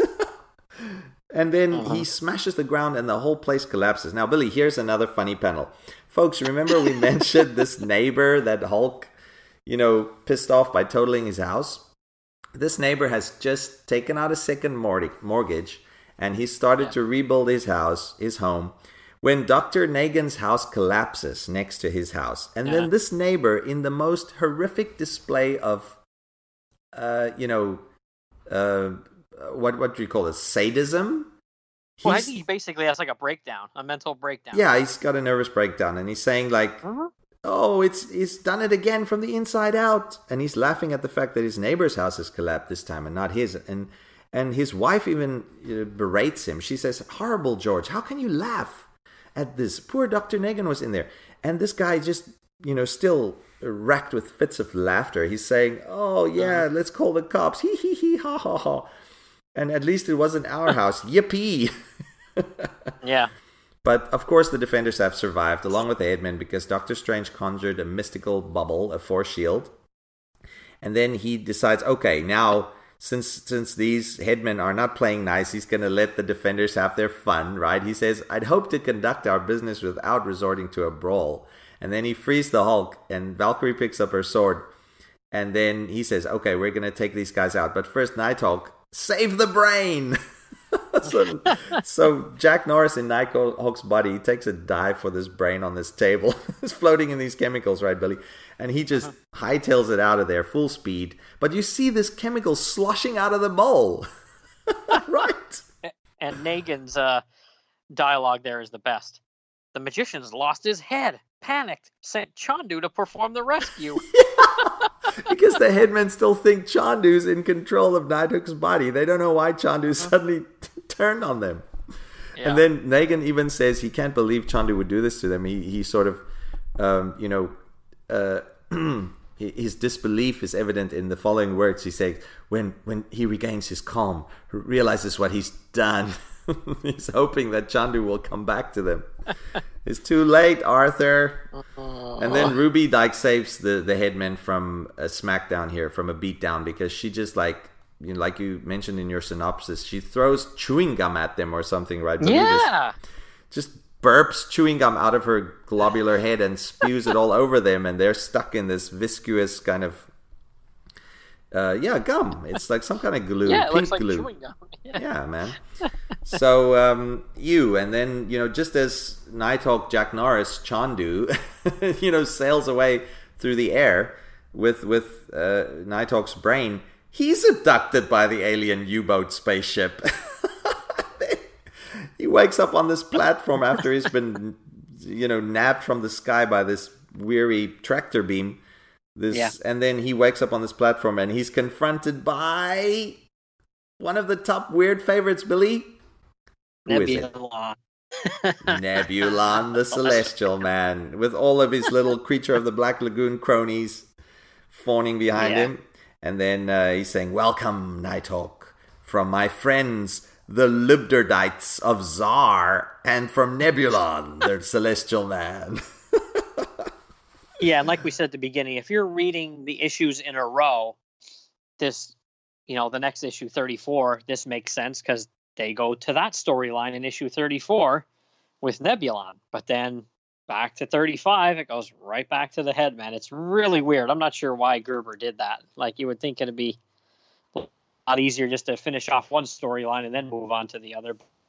But he did it this way for some reason. yeah, I, I don't know why. Yeah, this doesn't make any sense. Yeah, because the next issue is basically an issue we should discuss by rights on its own, right, Billy? Which is um, the Bozo issue, the famous Bozos issue. So we're not going to touch on Yeah, that, well- listeners. A little bit, yeah one yeah down the road we're gonna do uh we'll do a whole nebulon you know episode where you know we talk about his first issue and and then the, the bozo storyline just like we're doing with this storyline with the headman here we'll do that eventually Yeah, well, basically, all you have to remember is that now Kyle Richmond, Chondu, uh, I mean, uh, Jack Norris in Kyle's body has also been abduct- abducted by Nebulon. So he's placed with those folks we mentioned earlier in that other dimensional island like limbo with the Greek architecture. And there, the fawn briefly attacks Kyle, right? Because it's Chondu. but, you know, we're not going to get too much into that because the, the fawn really like hates every single defender it sees now. And then Yeah. you know Doc Strange, the Hulk, and Valkyrie they get they free themselves from this goo. And then Billy, just before we go into issue thirty five, I have to mention this. This neighbor who had his house destroyed by the Hulk and whose house is now being rebuilt, he like stands there on the lawn of Doctor Nagan's, you know, cr- uh, ruined house, and he mocks the defenders, right? He says, "You refugees from a Danskin factory." And then Hulk just picks up this giant piece of masonry and hurls it at the guy, and then the guy ducks. And the, the the the rubble that the Hulk threw at him totals his his house that's being rebuilt. so this is the second time the Hulk has destroyed his house, and the guy just sinks to his knees and cries. He says, two Yeah. mortgages on a junk pile. And Doctor Strange is having none of it. I mean, you'd have think he could have magically restored this guy's house. No way. He just says, enough, Hulk, Valkyrie, to my side. Let us depart this scene of suburban madness. oh, and he transports them back to the Sanctum Sanctorum. So, so Billy, then things are going crazy because then they're going to encounter the bozos. So now, Right. Billy, I don't know what you want to do. You want to go straight into into issue thirty-five? Yeah, yeah, Okay. for sure. Let's Yeah. skip to 35 now. Now, uh, uh, listeners, uh, be aware that we will cover the Bozo issue down the line. But um, basically, now the next confrontation that they will have with the headmen is sort of um, just one of their members. And this is what's going to be occurring in issue 35. Now, Billy, uh, are you going to set the stage for us? As 35 opens, like you mentioned in your synopsis, we get treated to the new Red Guardian on the streets of Moscow taking out uh, a mugger. And she's Yeah. going to play a role because in her secret identity, it's um, revealed that she is Dr. Tanya Belinsky, uh, the world's greatest neurosurgeon. right? She she specializes in brain transplants, basically, which is not a thing in real life, folks, but it is apparently a thing in the Marvel universe. So Arthur Nagan can do it, and Dr. Tanya Belinsky can do it. So Doctor Strange calls her up, and then Billy, what what unfolds after that? Well, we see the Hulk in his, uh, you know, he's moping and he's like sitting and waiting makes Hulk angry. Hulk wants to do something and he says Hulk wants to find Bambi. So he's still pissed off that they lost the, the fawn. And then, uh, you know, the doc phones Red Guardian, Guardian, she's going to come over to do the surgery. And the doc finally says, uh, oh, uh, yeah, yes, Jack Norris. Now relax as my magic lifts your consciousness from the brain it presently occupies. So he does the switcheroo and he puts Jack's consciousness back into Jack's brain and head and body. And then, you know, you have Nighthawk's body that's just going to be sitting there in, inert with Chand, Chondu's brain in it. Um, hopefully, surgery as soon as Dr. Belinsky gets to America, which seems to happen overnight. Yeah, she she just immediately flies. And you know, you'd have thought that because this being the Cold War era, yeah. you'd have thought that you know Uh. Russia wouldn't part with their top neurosurgeon so easily. Well, they do send her to America with an escort, but you'd have Yeah. thought that they would refuse her because this is at the behest of Stephen Strange, who called in a favor from a senator or something or some billionaire. The government, yeah. The he says- government. He says the American government. I was setting up this phone call for for hours with my government, and I'm thinking, look, man, they would not let her just walk over there because she could just defect and never come back. Well, she does express the desire to defect. I mean, um, Yeah. even though it's not expressed in, in those terms, is she's basically saying that I am loyal to Mother Russia, but I would like to extend my stay uh, in uh, the states. And then you know, uh, Stephen hints at the fact that he will um, help her uh, along those lines because he says, oh, she says that it will take magic to to to keep her in the states. You know, she's just obviously Uh. it's a play on words, but but Stephen he thinks that's literally, so he's literally going to use his Yeah. magic to keep her in the states for a while longer. Uh, because obviously he respects her because he him being a neurosurgeon and she's a neurosurgeon arguably of greater caliber than Stephen Strange, right, Billy? I Um, would think so. Yeah. Yeah. So he respects her and he as a colleague, so he would want to keep her around. And obviously this being Stephen, he's probably I mean, look at the look he gives her at the airport, Billy, while the two officials are talking. Are you on that panel? Um when when he receives her at the airport. Yeah. And she's dressed in a very sexy way. she's wearing this this this short uh, jacket um, or coat, but Ah. very short, and her legs are all exposed, and she's wearing this Uh. weird fashion choice of a hat, which is this giant, you know, sort of uh, uh, this uh, what what would you call it, Billy? Like It looks uh, like an it looks like she took an empty Folgers coffee can yeah, and put it on her head. put it on her head. Yeah, that's a difficult thing to describe, but that but you're doing that admirably. And it's all in purple with fur. And Stephen gives her this look, man. Check this look at the airport when the two officials are talking to each other, and you just know that okay, this this is yeah, he, he's got respect for her, but he's always probably probably gonna bone her down the line. He's horny. Yeah, he's horny. He's yeah. damn horny with Clea off gallivanting around, you know, don't know where in what dimension. He's like lonely. So yeah, this is Steven turning on the charm. And you know, then uh, the Hulk's at the zoo looking for Bambi because he's figuring that's the best place. And he almost gets into a fight with some cops, and then Valkyrie saves him. And then he leaps off. He's saying like, "No, Hulk doesn't trust Girl anymore. Not when Girl helps Blue Men and not Hulk." and Valkyrie, says, as, "Hella's go." yeah, why? As he jumps off. And then, you know, okay, with one thing we forgot to mention, Billy, in the previous issue, uh, Nebulon the Celestial Man, he came into the presence of the deer, of the fawn that that his Yeah. cronies uh, abducted, and then Chondu, in the mind of the fawn, mystically hijacked some of Nebulon's power and used that to teleport himself back to the headman in the presence of Nebulon Yeah, and then Nebulon just took off again uh, after yeah. seeing that. Ruby the- yeah, Ruby hits on him. yeah. Ruby hits like, on hey, Nebulon. Hey, hey. Yeah, she's, she's really horny too. Her and the doc got a hookup. She's like, "Hey, big boy, why don't you hang around?" And he's like, "Yeah, no thanks." And he just teleports away, all pissed off. Now that says a lot, Billy. If even someone as weird as Nebulon just take takes one look at the headman and think these guys are too queer for my crowd, I'm out of here. And I mean queer in the Uh-huh. sense of weird, not not you know Weird, yeah, yeah. LGBT, Yeah, weird, strange. yeah, yeah, Yeah. strange for my taste, and he's out of there. Mhm. You know, so um, the, basically the fawn is now back in the you know the headman with the headman, but they don't realize you know exactly it's Chondu until he uses heat vision to engrave his name on the wall or a sentence I Yeah. am Chondu. and then And they I love how Gorilla Man grabs him by the throat. this bizarre panel. oh man, that's crazy. And Gorilla Man's like, "What? Of all the thick-witted, inept, your brain is supposed to be a Nighthawk's body. What did you do?" Yeah, and then um, you know they say, "Okay, we can fix this." So Ruby and uh, the Oh doc no.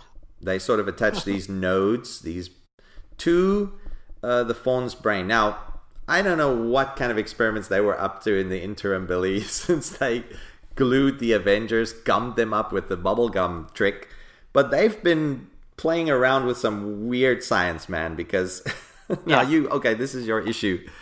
Tell us what occurred. This is just crazy. So they do this crazy experiment operation, you know, slash operation on him. And as he's waking up, they're like, "Yes, we've made some improvements." And he stands up and screams, "Improvements!" And he looks extremely bizarre. So this is what the caption box says. He has crimson bat wings spread from his back. A hideous twisted horn protrudes from his forehead. His teeth have become fangs. His tongue, that of a serpent. Clusters of lampreys have replaced his arms, and his legs end in feathers and a knife and knife sharp talons. So he looks like it's like an amalgamation of like what one, two, three, four, or five different creatures. And he just freaks out and goes absolutely berserk and has to be restrained by Ruby. And then they kind of calm him down, and then you know we just switch back to the surgery with the doc and uh, Red Guardian. now, now, Billy, you gotta think. What was Gerber thinking here? Like, how did he? This must be a joke on his part. This must be him playing with comic book conventions, saying that this is as crazy Yeah. as comic books can go. And it's also Mhm. got a hefty amount of horror because you know, Billy, in at this point in time, 1975, 1976, you know, the the movies of David Cronenberg had already made a, a big splash internationally, right? So Yeah. body horror, body horror was becoming a thing.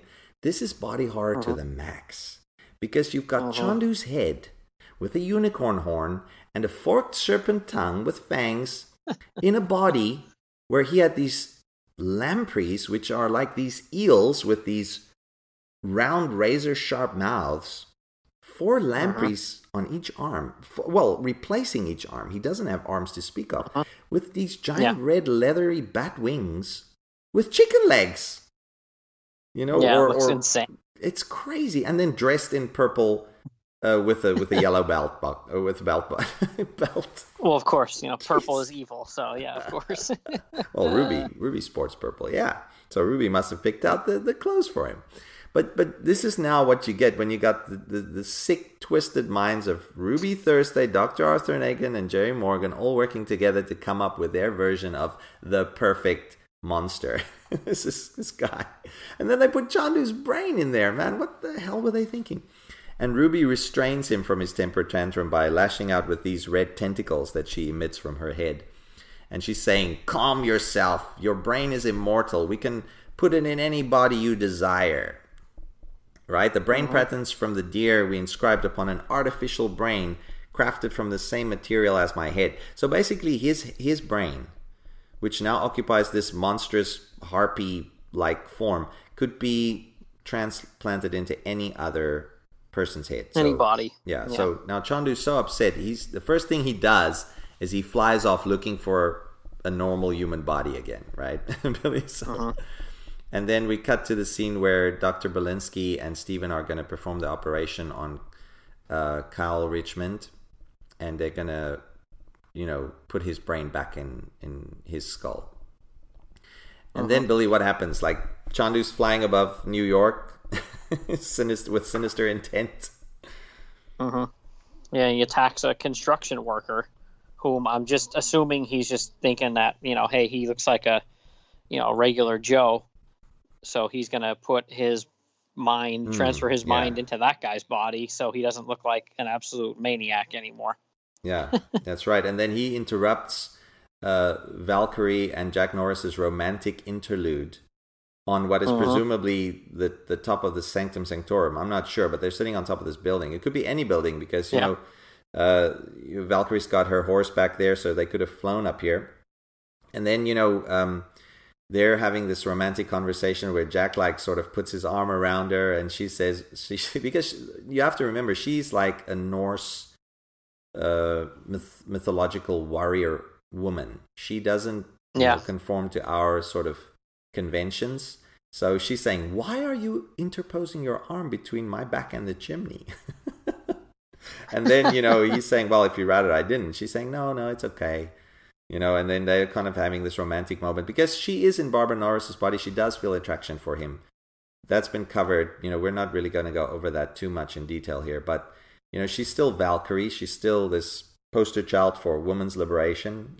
you know, this ideal form of the female, which I'm all for. You right, Billy? I mean, the, the girls needed a bit of a role model like that. And even sporting her Madonna cones on her armor, you know, her breast cones. It, it's just, it looks badass. I'm a big fan of the Valkyrie. But um, yeah, I love her. here she's like spotting the the kidnapping where Arthur uh, where you know Chondu kidnaps this construction worker and uh, worker and they immediately follow on uh, Aragorn right the winged horse and then Chondu's so still seething with hatred towards all any and all defenders. He's just dropping this construction uh, worker and saying okay it's on. I'm gonna kill me some defenders. Revenge is nigh. And then there's this great battle, right, Billy, with him taking on Valkyrie, and um, she slashes his wings. At first, there's a bit of a sword fight between his unicorn horn and her sword. Her sword, right? Yeah, clang, clang, clang. Oh man, this is great. And then he, it, much is made of the fact that he uses his lamprey arms to injure her. You know, they they uh-huh. draw blood from her, and then she slashes his wing, and they plummet through the skylight or through the roof of this five star restaurant in Manhattan. one of Midtown's most elegant eateries. That's what they say. That's what Gerber says. You'd have think Gerber must have frequented this place. no, I don't think so. No, no being, way. being the person he is, he's probably looking Yeah. down on these folks. And then, you know, Ch- uh, Chondu's got some weird lines too. He's about to take Valkyrie apart, and he says, "You're going to die, woman. I'm going to pick you apart for the entertainment of the luncheon crowd." but then Valkyrie sort of mops the floor with him. She kicks him the length of the room. Billy, what happens then, man? This is probably the best takedown in the history of the Defenders. Well, How does she take him out? Eh, well, he comes charging at her with his unicorn, Horn extended. He's horny. like he's going to gore her, and she just grabs him by it and like full on like Muay Thai knee right to the face and knocks him unconscious. And then she has, still has him by the horn, and she's gonna kill him. And all of a sudden, cops come in and say, "Hold it, sister! Freeze right where you are. Drop his head, or you'll break his neck." And she calmly looks at them and says, "That was my intention." so she's gonna kill him. Jeez, this is very Wonder Woman esque, you know, like when Wonder Woman Uh-huh. became a badass in the 1990s and early 2000s, where she started willy nilly Yeah. killing people. Um, Uh-huh. This is sort of, you know, pre Wonder Woman Valkyrie sort of doing that first. But, you know, then she just drops him, thunk, onto the, the ground, just drops his head. and then she says, I'll be on my way. And, um, and the the cops sort of stop her by saying, "Sorry, lady, you're not going anywhere. You're under arrest." And then Gerber ends with his with his amazing um, send off at, at the end of each Avengers issue. He's got this great bit of text. And the introduction to the next issue, I just got to read this, Billy. He says, Valkyrie behind bars, the Red Guardian under fire, Nighthawk gets himself together, more on the Headman, more on Nebulon, and the macabre menace of the Idiot. Ah, that's how the issue ends. So Yeah. that that was an amazing bit of uh, superhero brawl, brawling there at the end. But wow, she took him out brilliantly. So I, I really enjoyed this issue too. But like I say, my my favorite issue was still. But this issue, crazy as it is, Billy, with the headmen transplanting their friend, their so-called friend, into the body of this grotesque thing. Wow, this was the, my second favorite issue of the entire bit. You know, the one with the Hulk and the rescuing the deer was pretty good too, but you know, in terms of sheer craziness, this one takes the cake. Yeah, for So, sure. Yeah, that it. creature especially. Yeah. That's basically all the stories in a nutshell, listeners. But wow, Billy, what a trip! And by trip, I mean trip in, in the literal sense, and also, you know, uh, these guys must have been tripping on some heavy stuff Wow. when they came up with this, Yeah. stories. What what Yeah, was Sal especially Buscema have thought, Billy? Think about it. He gets a Gerber script, right? And he's reading about this insanity. And he's like saying, "Oh Hmm. God, how am I gonna how am I gonna render this? Okay, this is the challenge of my career. I got to do this just right." And he does, but man, those scripts must have been off the off the wall. Yeah, especially that creature they put, you know, Chondu into. That is just bizarre, man. Like that is the craziest. like it just where did they come up with that?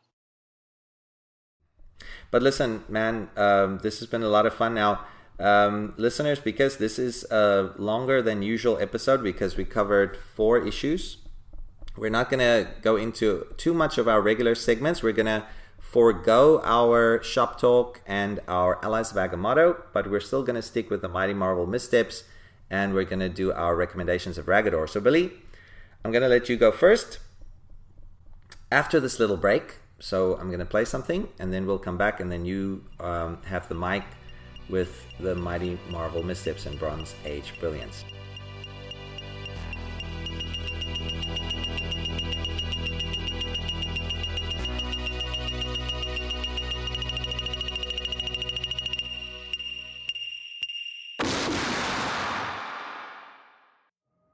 I'm Mr. Fixit, and this here is my consigliere, Diablo Frank. The Lion's Cagliostro. Same difference. Spawn is one of the most successful comic properties of all time, with best-selling books, animated series, toy lines, and etc.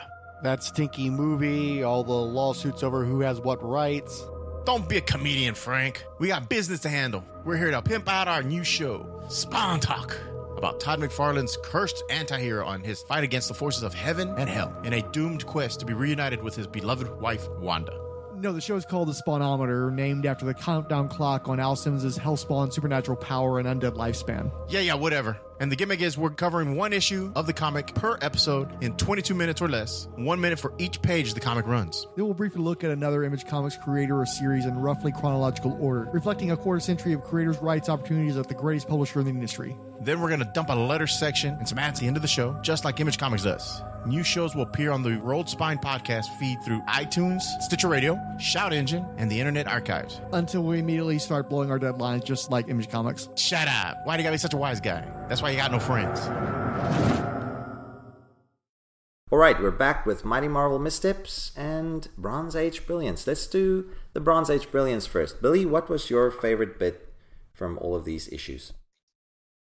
Okay, so for me, the my favorite bit is without a doubt the fawn and the mind swapping. I just you you can't like that was the craziest thing I think I've ever read in a comic book. That it was crazy, but you know it made sense and everything worked out in the end. But that's like crazy. I, that is my favorite thing by far, and it's why this is pretty much my favorite story of the Defenders like ever. Well, I mean, then this is going to be a very short segment, Billy, because that's my favorite bit too. The fact that Gerber would use that mind switching and then get the fawn involved, which I don't know how he writes scripts, how he approaches it, but I'm thinking that this must have developed organically from an idea. He he maybe had the Hulk get the fawn as a pet and then okay then the next part of the story came along and this was just too good an opportunity to waste so let's put the brain of this villain into the fawn and then let's the fawn become evil. Now you you you must think what happened to the fawn you know because after they i mean presumably the uh-huh. fawn retained its own subconscious but hulk never again mentions the fawn he never tracks down the fawn again. So what did they kill it? Did they eat it? Did they have some veal? I don't know what they did with the fawn after that but you know that's all we hear from the fawn after they they they take out chondu's brain and put put it in that body of the that crazy harpy like flying creature. So um you know th- that whole thing is so insane but you can't help loving it because it's so creative. It's so imaginative. I can't i can't for the life of me think how gerber came up with this. How did he do it Right. Uh, Yeah, you would think if he was inspired by something else, well, what was it that inspired him? Because I've never heard of any story like this at all. There was only one thing they did mention. I forgot to mention in my synopsis too that at this time Gerber was also writing uh, Omega the Unknown. Yeah. You and I have talked about that, you know, a little bit before here and there. He was right. Who was it? He was writing with that. Uh, mary skrenes Oh yeah, yeah, yeah, Mary Skrenes. So there was a little caption box after the Hulk jumped away, and you didn't see him for the rest of the issue. There at the end, um, there was a little caption box that said, uh, you know, look for him in Omega the Unknown because he did make an appearance in that little uh, that I almost said not a mini series, but it was like what like ten issues long. I don't know if it was like a. I think it got canceled, didn't it? It wasn't. Yeah, no, it, it was only 10 cancelled. No, no, I, it wasn't ongoing. It was billed as an ongoing, Yeah. much like Nova. You know, um, Yeah. they they were only launching ongoings back then. They didn't have minis, and unless the minis appeared in Marvel Premiere or Marvel Comics Presents or or you know those titles that featured that, Yeah. that were sort of the tryout titles for new characters. You know, it, I think only when the '80s came around, I believe that they start with the minis and the maxi series and so forth. But yeah, back then you're right that they didn't intend for it to to be a limited series, a finite series. They wanted it to keep going depending on sales. Unfortunately, that didn't happen. But you're right. That's why they mentioned that because Gerber was the writer on the Defenders. He was also the writer on Omega, so he decided to hey put a quick, or or the editor might have done that. I don't know if they shared the same editor, which at this point in time was Marv Wolfman. But you know, it might be also Gerber reminding them, yeah, I just mentioned this is where the Hulk went in this issue. But you know, I didn't like the Hulk showing up in Omega. I wanted Omega to sort of be on his own for a bit, and you know, uh, Yeah. then the Marvel universe sort of encroached upon the storyline of Omega, which I loved. I loved the storyline, but when the Marvel universe proper started showing its, uh, you know, its um, uh, um, you know, characters there, and yeah. its presence, I started to sort of become disillusioned a bit and fell off the series. And the same happened with you know Jack Kirby's titles later on, like the Eternals and stuff like that. You know, eventually the sales Yeah. were not that great, so so they thought, okay, let's inject some of our regular heroes in there to boost the sales. I don't like that, Mhm. but you know, obviously, Yeah. well, what could they do?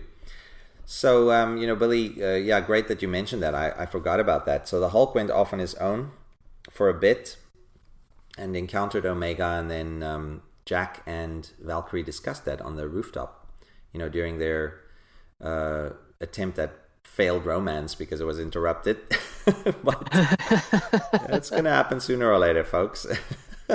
but you know, at this point in time, yeah, I mean Billy- that's a thing that Gerber puts in there, and it does make a lot of sense. You know, if you think, you know, because Valkyrie is inhabiting that body of uh, Barbara Norris, so she really doesn't, you know, know what's going on. So a lot of the feelings he has for her and stuff like that, it's he does a good job with that relationship there. I mean, eventually Jack gets like kind of pissed off sometimes because it's not really working out. But yeah, that's but- a that's a good relationship there. I do like that for a while. and remember that in the um in at the start of that you know storyline, Kyle Richmond, Nighthawk, also had a thing for Valkyrie, and um, Yeah. you know, so there's a bit of there was a bit of a lovers triangle, but ultimately she picked Jack just because she felt she had this life that she used Yeah. to have with him, and she wants to also have a semblance at a normal life. Maybe it's also a novelty on her part, right, Billy? Because she's from Asgard, at least her consciousness yeah. is, and she wants to experience a different kind of life for once. So you know, it, it might not be love, but it's, there's definitely, like she says, a physical attraction to Jack, whereas not maybe not so much to Kyle. I don't know why, because but you know she doesn't go for the playboy type. She did later on in the Defenders Yeah. run. She did sort of uh, start start to make eyes on towards Namor. I don't know if you remember that. Yeah. Man, yeah. Mhm. they had this like weird scene in the ocean. At first, it started on, on the back of, of, of Aragorn, and then A whale. and Oh, then on- that whale episode or issue. oh yeah, that too. yeah. So and anyway, folks, we'll get to that down the line. But Billy, this was a a, a lot Oh, of yeah. fun. Now you know the only. Uh, do you mind if I go first uh, with Go the bronze, yeah, yeah. with the Mighty Marvel missteps because uh, Bronze Age Brilliance we agree on. Mighty Marvel missteps. The only thing I would count as a misstep is if you're a new reader or you're, uh, let's say, someone picking this off off the racks for the first time you're going to be confused and you're probably not going to come back un- unless you're willing to take the in- insanity at face value um, Right. which i can't see a lot of readers doing unless you've got some background knowledge on on what's been happening here but this issue is very confusing the first time i read it as a kid i think i was 10 i'm not sure 10 or 11 when i read this story arc i was very confused billy very confused and i, I remember liking it quite a bit but there were things that I had to go back to. that I I had to puzzle it out. I had to discuss it with my mates. I had to talk Yeah. about it. And my friends were not into this comic, like I mentioned in the beginning. They they were not reading Defenders. Defenders for them was was crazy. They weren't reading Doctor Strange either. You know, so sometimes I would force it on them. You know, and then uh, you know there were a couple of guys who did attempt it, and they were just saying, "Yeah, man, this is crazy. I don't know. I can't, I don't know what to tell you." so talking to them didn't help. Yeah, really. so eventually, I mean, but I liked it, and I kept coming back to it, and then eventually, when I was older, I, I sort of realized, okay, this is what what Gerber was doing, and you know, once I got a, got a sense of, you know, um, how Gerber plotted and planned, and you know everything. But I I remember liking the dialogue quite a bit because Gerber's got a flair for writing dramatically. So you know, um, and of course the art by Sal Buscema, you can't go wrong there. So you know, you're just the the action scenes are remarkably well done. So Billy, I'm Mhm. I can't really come up with a lot of Bronze Age, uh, yeah, or, should I say Mighty Marvel missteps, except for the fact that it is very incoherent, and he keeps throwing in, you know, pages and panels that don't have anything to do with the the main plot, but eventually Mhm. pay off maybe ten or fifteen issues down the line. So what about you? For me, I mean, I don't really have a lot because I, like you said, I just love this story so much. I can read it over and over again, and there's nothing really that, you know, I think is a misstep or bothers me or annoys me. But like I, like you were saying, if you were a new reader and you came on to this, the first thing that jumps out at me would be probably how there's still that underlying Nebulon thing going on, and then there's that issue where it's you know 90% Nebulon and not really other than the Fawn and Nighthawk any Headmen stuff there. Issue 34, it doesn't make a lot of sense doing that. And then uh, also how uh, you know the whole he waited like a half an issue to kind of explain how the Doc put Chondu's consciousness into the deer and Jack's consciousness into Nighthawk. Like Yeah, that's really not that's that's kind of a little not I don't want to say it's weird, but it's it's you don't really know what's going on there, and then halfway through the issue, oh okay, this is what happened. So it takes a little bit to make sense there. So I could see you know some people getting turned off by that, but other than those couple of things, it's great. I agree with you, Billy. So all in all, our favorite Defender story arc, and that's listeners why we picked it to be the very 1st uh, Defenders arc that we discussed because we just love love it to bits, and I hope you get to love it too if you don't already. So give it a read if you can. Finally, I thought those two would never shut up. Oh, I always considered Umar to be loquacious, but she's nothing compared to these two stains on the windshield of mortality. Oh, even though I could have said no, I agreed to introduce this week's recommendations of Raggador out of sheer boredom. Even though here in the Dark Dimension, we're also practicing social distancing. I haven't seen a mindless one in ages. Their shambling gait, their silent but comforting presence. Oh God, I never knew how much I'd miss them.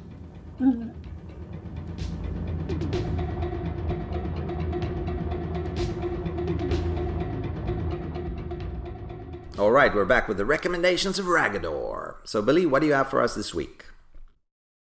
Okay, so anybody that follows me on Twitter that's listening to this, you'll know lately I have been uh, tweeting out a lot of images from black and white magazines.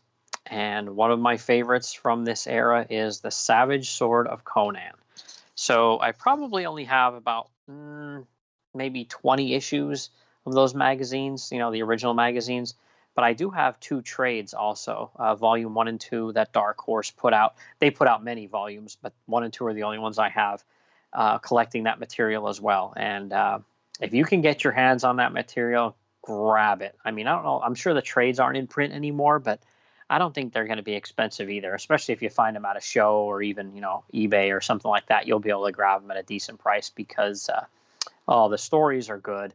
Yeah, once in a while, like you think to yourself, you know, if you'd read 10 in a row, there are some repetitive tendencies with some of the stories, but the artwork is absolutely astonishing. I mean, you, you can attest to that, Herman, when you see Big John Buscema and sometimes it's Ernie Chan, sometimes it's Tony DeZuniga, sometimes it's even Alfredo Alcala, but the artwork is just absolutely mind-numbing in these issues. Like you will you will love them, I guarantee it.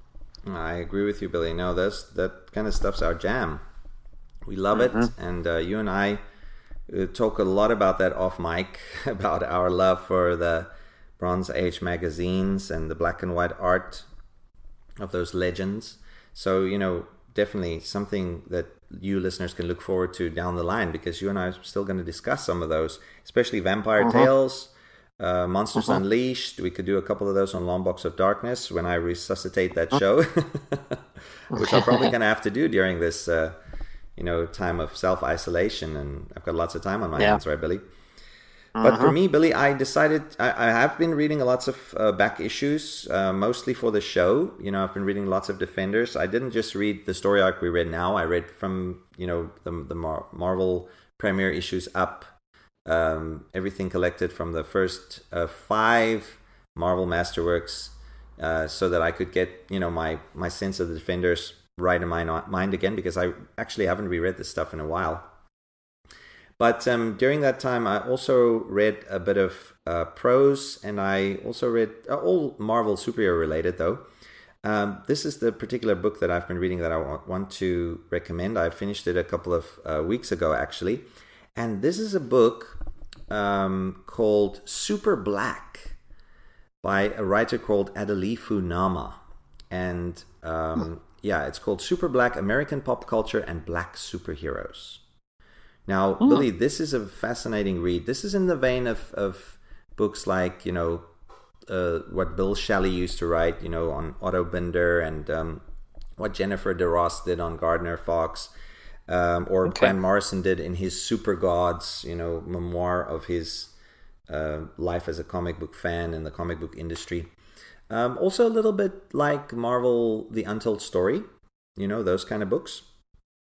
Um, and this basically chronicles the black experience that this this writer obviously is uh, an African American and their experience of having superheroes and black superheroes in the 70s or the late 60s starting with the Black Panther upwards and how that affected them and how they sort of um, you know revered these characters and how what a social impact they had. So you know you you've got essays by this self same writer on the Black Panther as a character and his uh, impact on comics, and uh, obviously Luke Cage, Power Man, Black Goliath, Black Lightning over at DC, and then John Stewart, Green Lantern, and you know you've got uh, to- Yeah. uh, all the way up to the modern age. But they sort of focus on the Bronze Age more, I'd say, from late Silver Age to mid 1980s Bronze Age.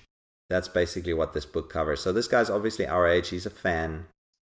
He's also a fan of all kinds of superheroes. So this is not written from the perspective of oh we were oppressed.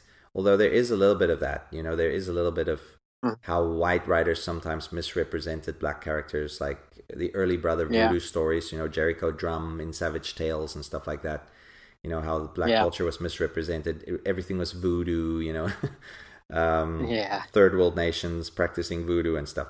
But um, you know, there are very few of those examples. Basically, it's a celebration of black culture and of black Yeah. superheroes being a part of that. And I've always been a fan of that because you know, Luke Cage sort of was one of the very few comics, uh, along with Strontium Dog from from 2000 AD, um, which opened my eyes to the to the horrors of racism and of apartheid, where I grew up. You know, in the 19 late 1970s and early Yeah. 1980s, we had that in South Africa, and uh, you know, my family luckily were liberal, but I was reading a lot of stuff, and I, I wasn't prone to the information, and I didn't really put myself in their shoes until I started falling in love with, with black characters and falling in love with the, the black culture and of the 70s. And, you know, I was a big fan of Jim Kelly, you know, the martial artist. I love Oh, yeah. Cleopatra Jones. You and I are big Blackula fans.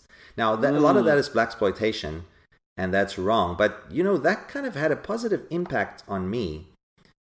Mhm. You know, I had a lot of black role models growing up. Now, granted, most of them were Yeah. American. I wasn't like Nelson Mandela wasn't my role model at all. But I didn't even know who he was. I just knew there was this insurgent or something in jail. Blah blah blah blah blah. I didn't know he, they billed him as a terrorist. You know, but I had a lot of black Yeah. role models growing up. You know, sports stars, you know, boxers, you know, Uh-huh. athletes, and then of course superheroes, and uh, even some writers you know, of novels and fiction, you know, Chinua Achebe and those guys. And so, you know, for me, this book really was a fascinating, fascinating read. So I would recommend that to our listeners if they're interested in, you know, um, how black superheroes, you know, affected the minds of, of, of folks at the time. And not just the minds of, of, of, of black society, but also of all comic book readers.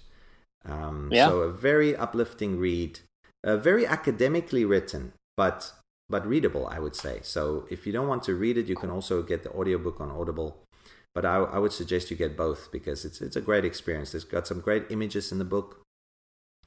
And uh, yeah, that's it. Super Black, my recommendation for this week. Get out there, buy it, read it. It's awesome. That's a good one. So, Billy, that brings us to the end of yet another episode of Into the Weird. We'll leave the listeners with our contact details. As ever, I'll let you go first. Where can the people find you on the interwebs? So definitely look me up on Twitter. Um, I pretty much live there, so um, it's uh, at Billy D underscore licious, uh, and then it's you know you can see my awesome avatar of Mr. Peter Cushing, um, and then look for my blog, Magazines and Monsters, every Monday morning, 9 a.m. Eastern time. A new blog post goes off. There's a a wacky one going off tomorrow, so definitely check that out, and then. Uh, yeah, and then check out the Facebook page by the same name, Magazines and Monsters. Excellent, Billy. Thanks, man. Yeah, I always look forward to your blog post, but I don't like it when you spoil it for me. Um, you know, off the air after we're done. I like to be surprised when I get the WordPress notification, magazines and monsters, and then I check the title, and it's always a, a pleasure to read and to see what you come up with.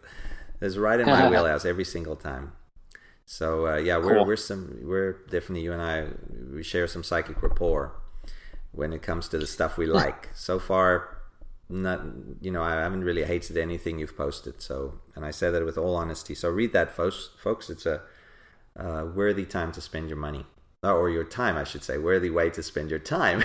You're not asking any money Yeah, yet, right, sure. Billy? no, no, no, no, no, but nope, soon, not at all. soon.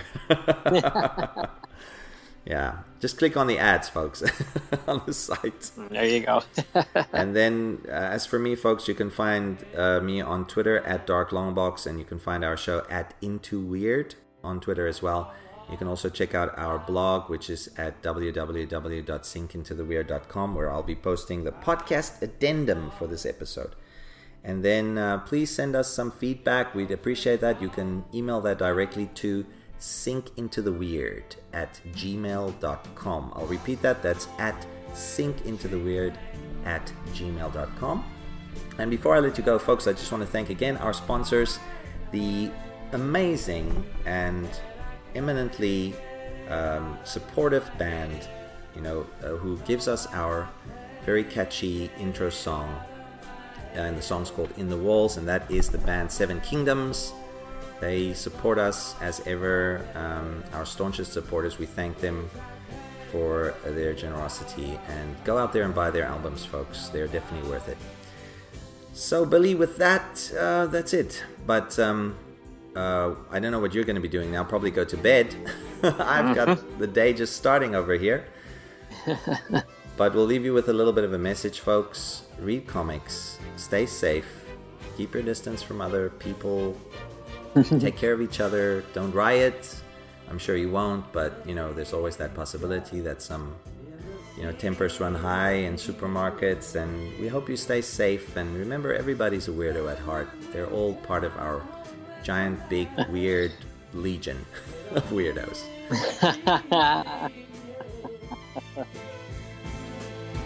Say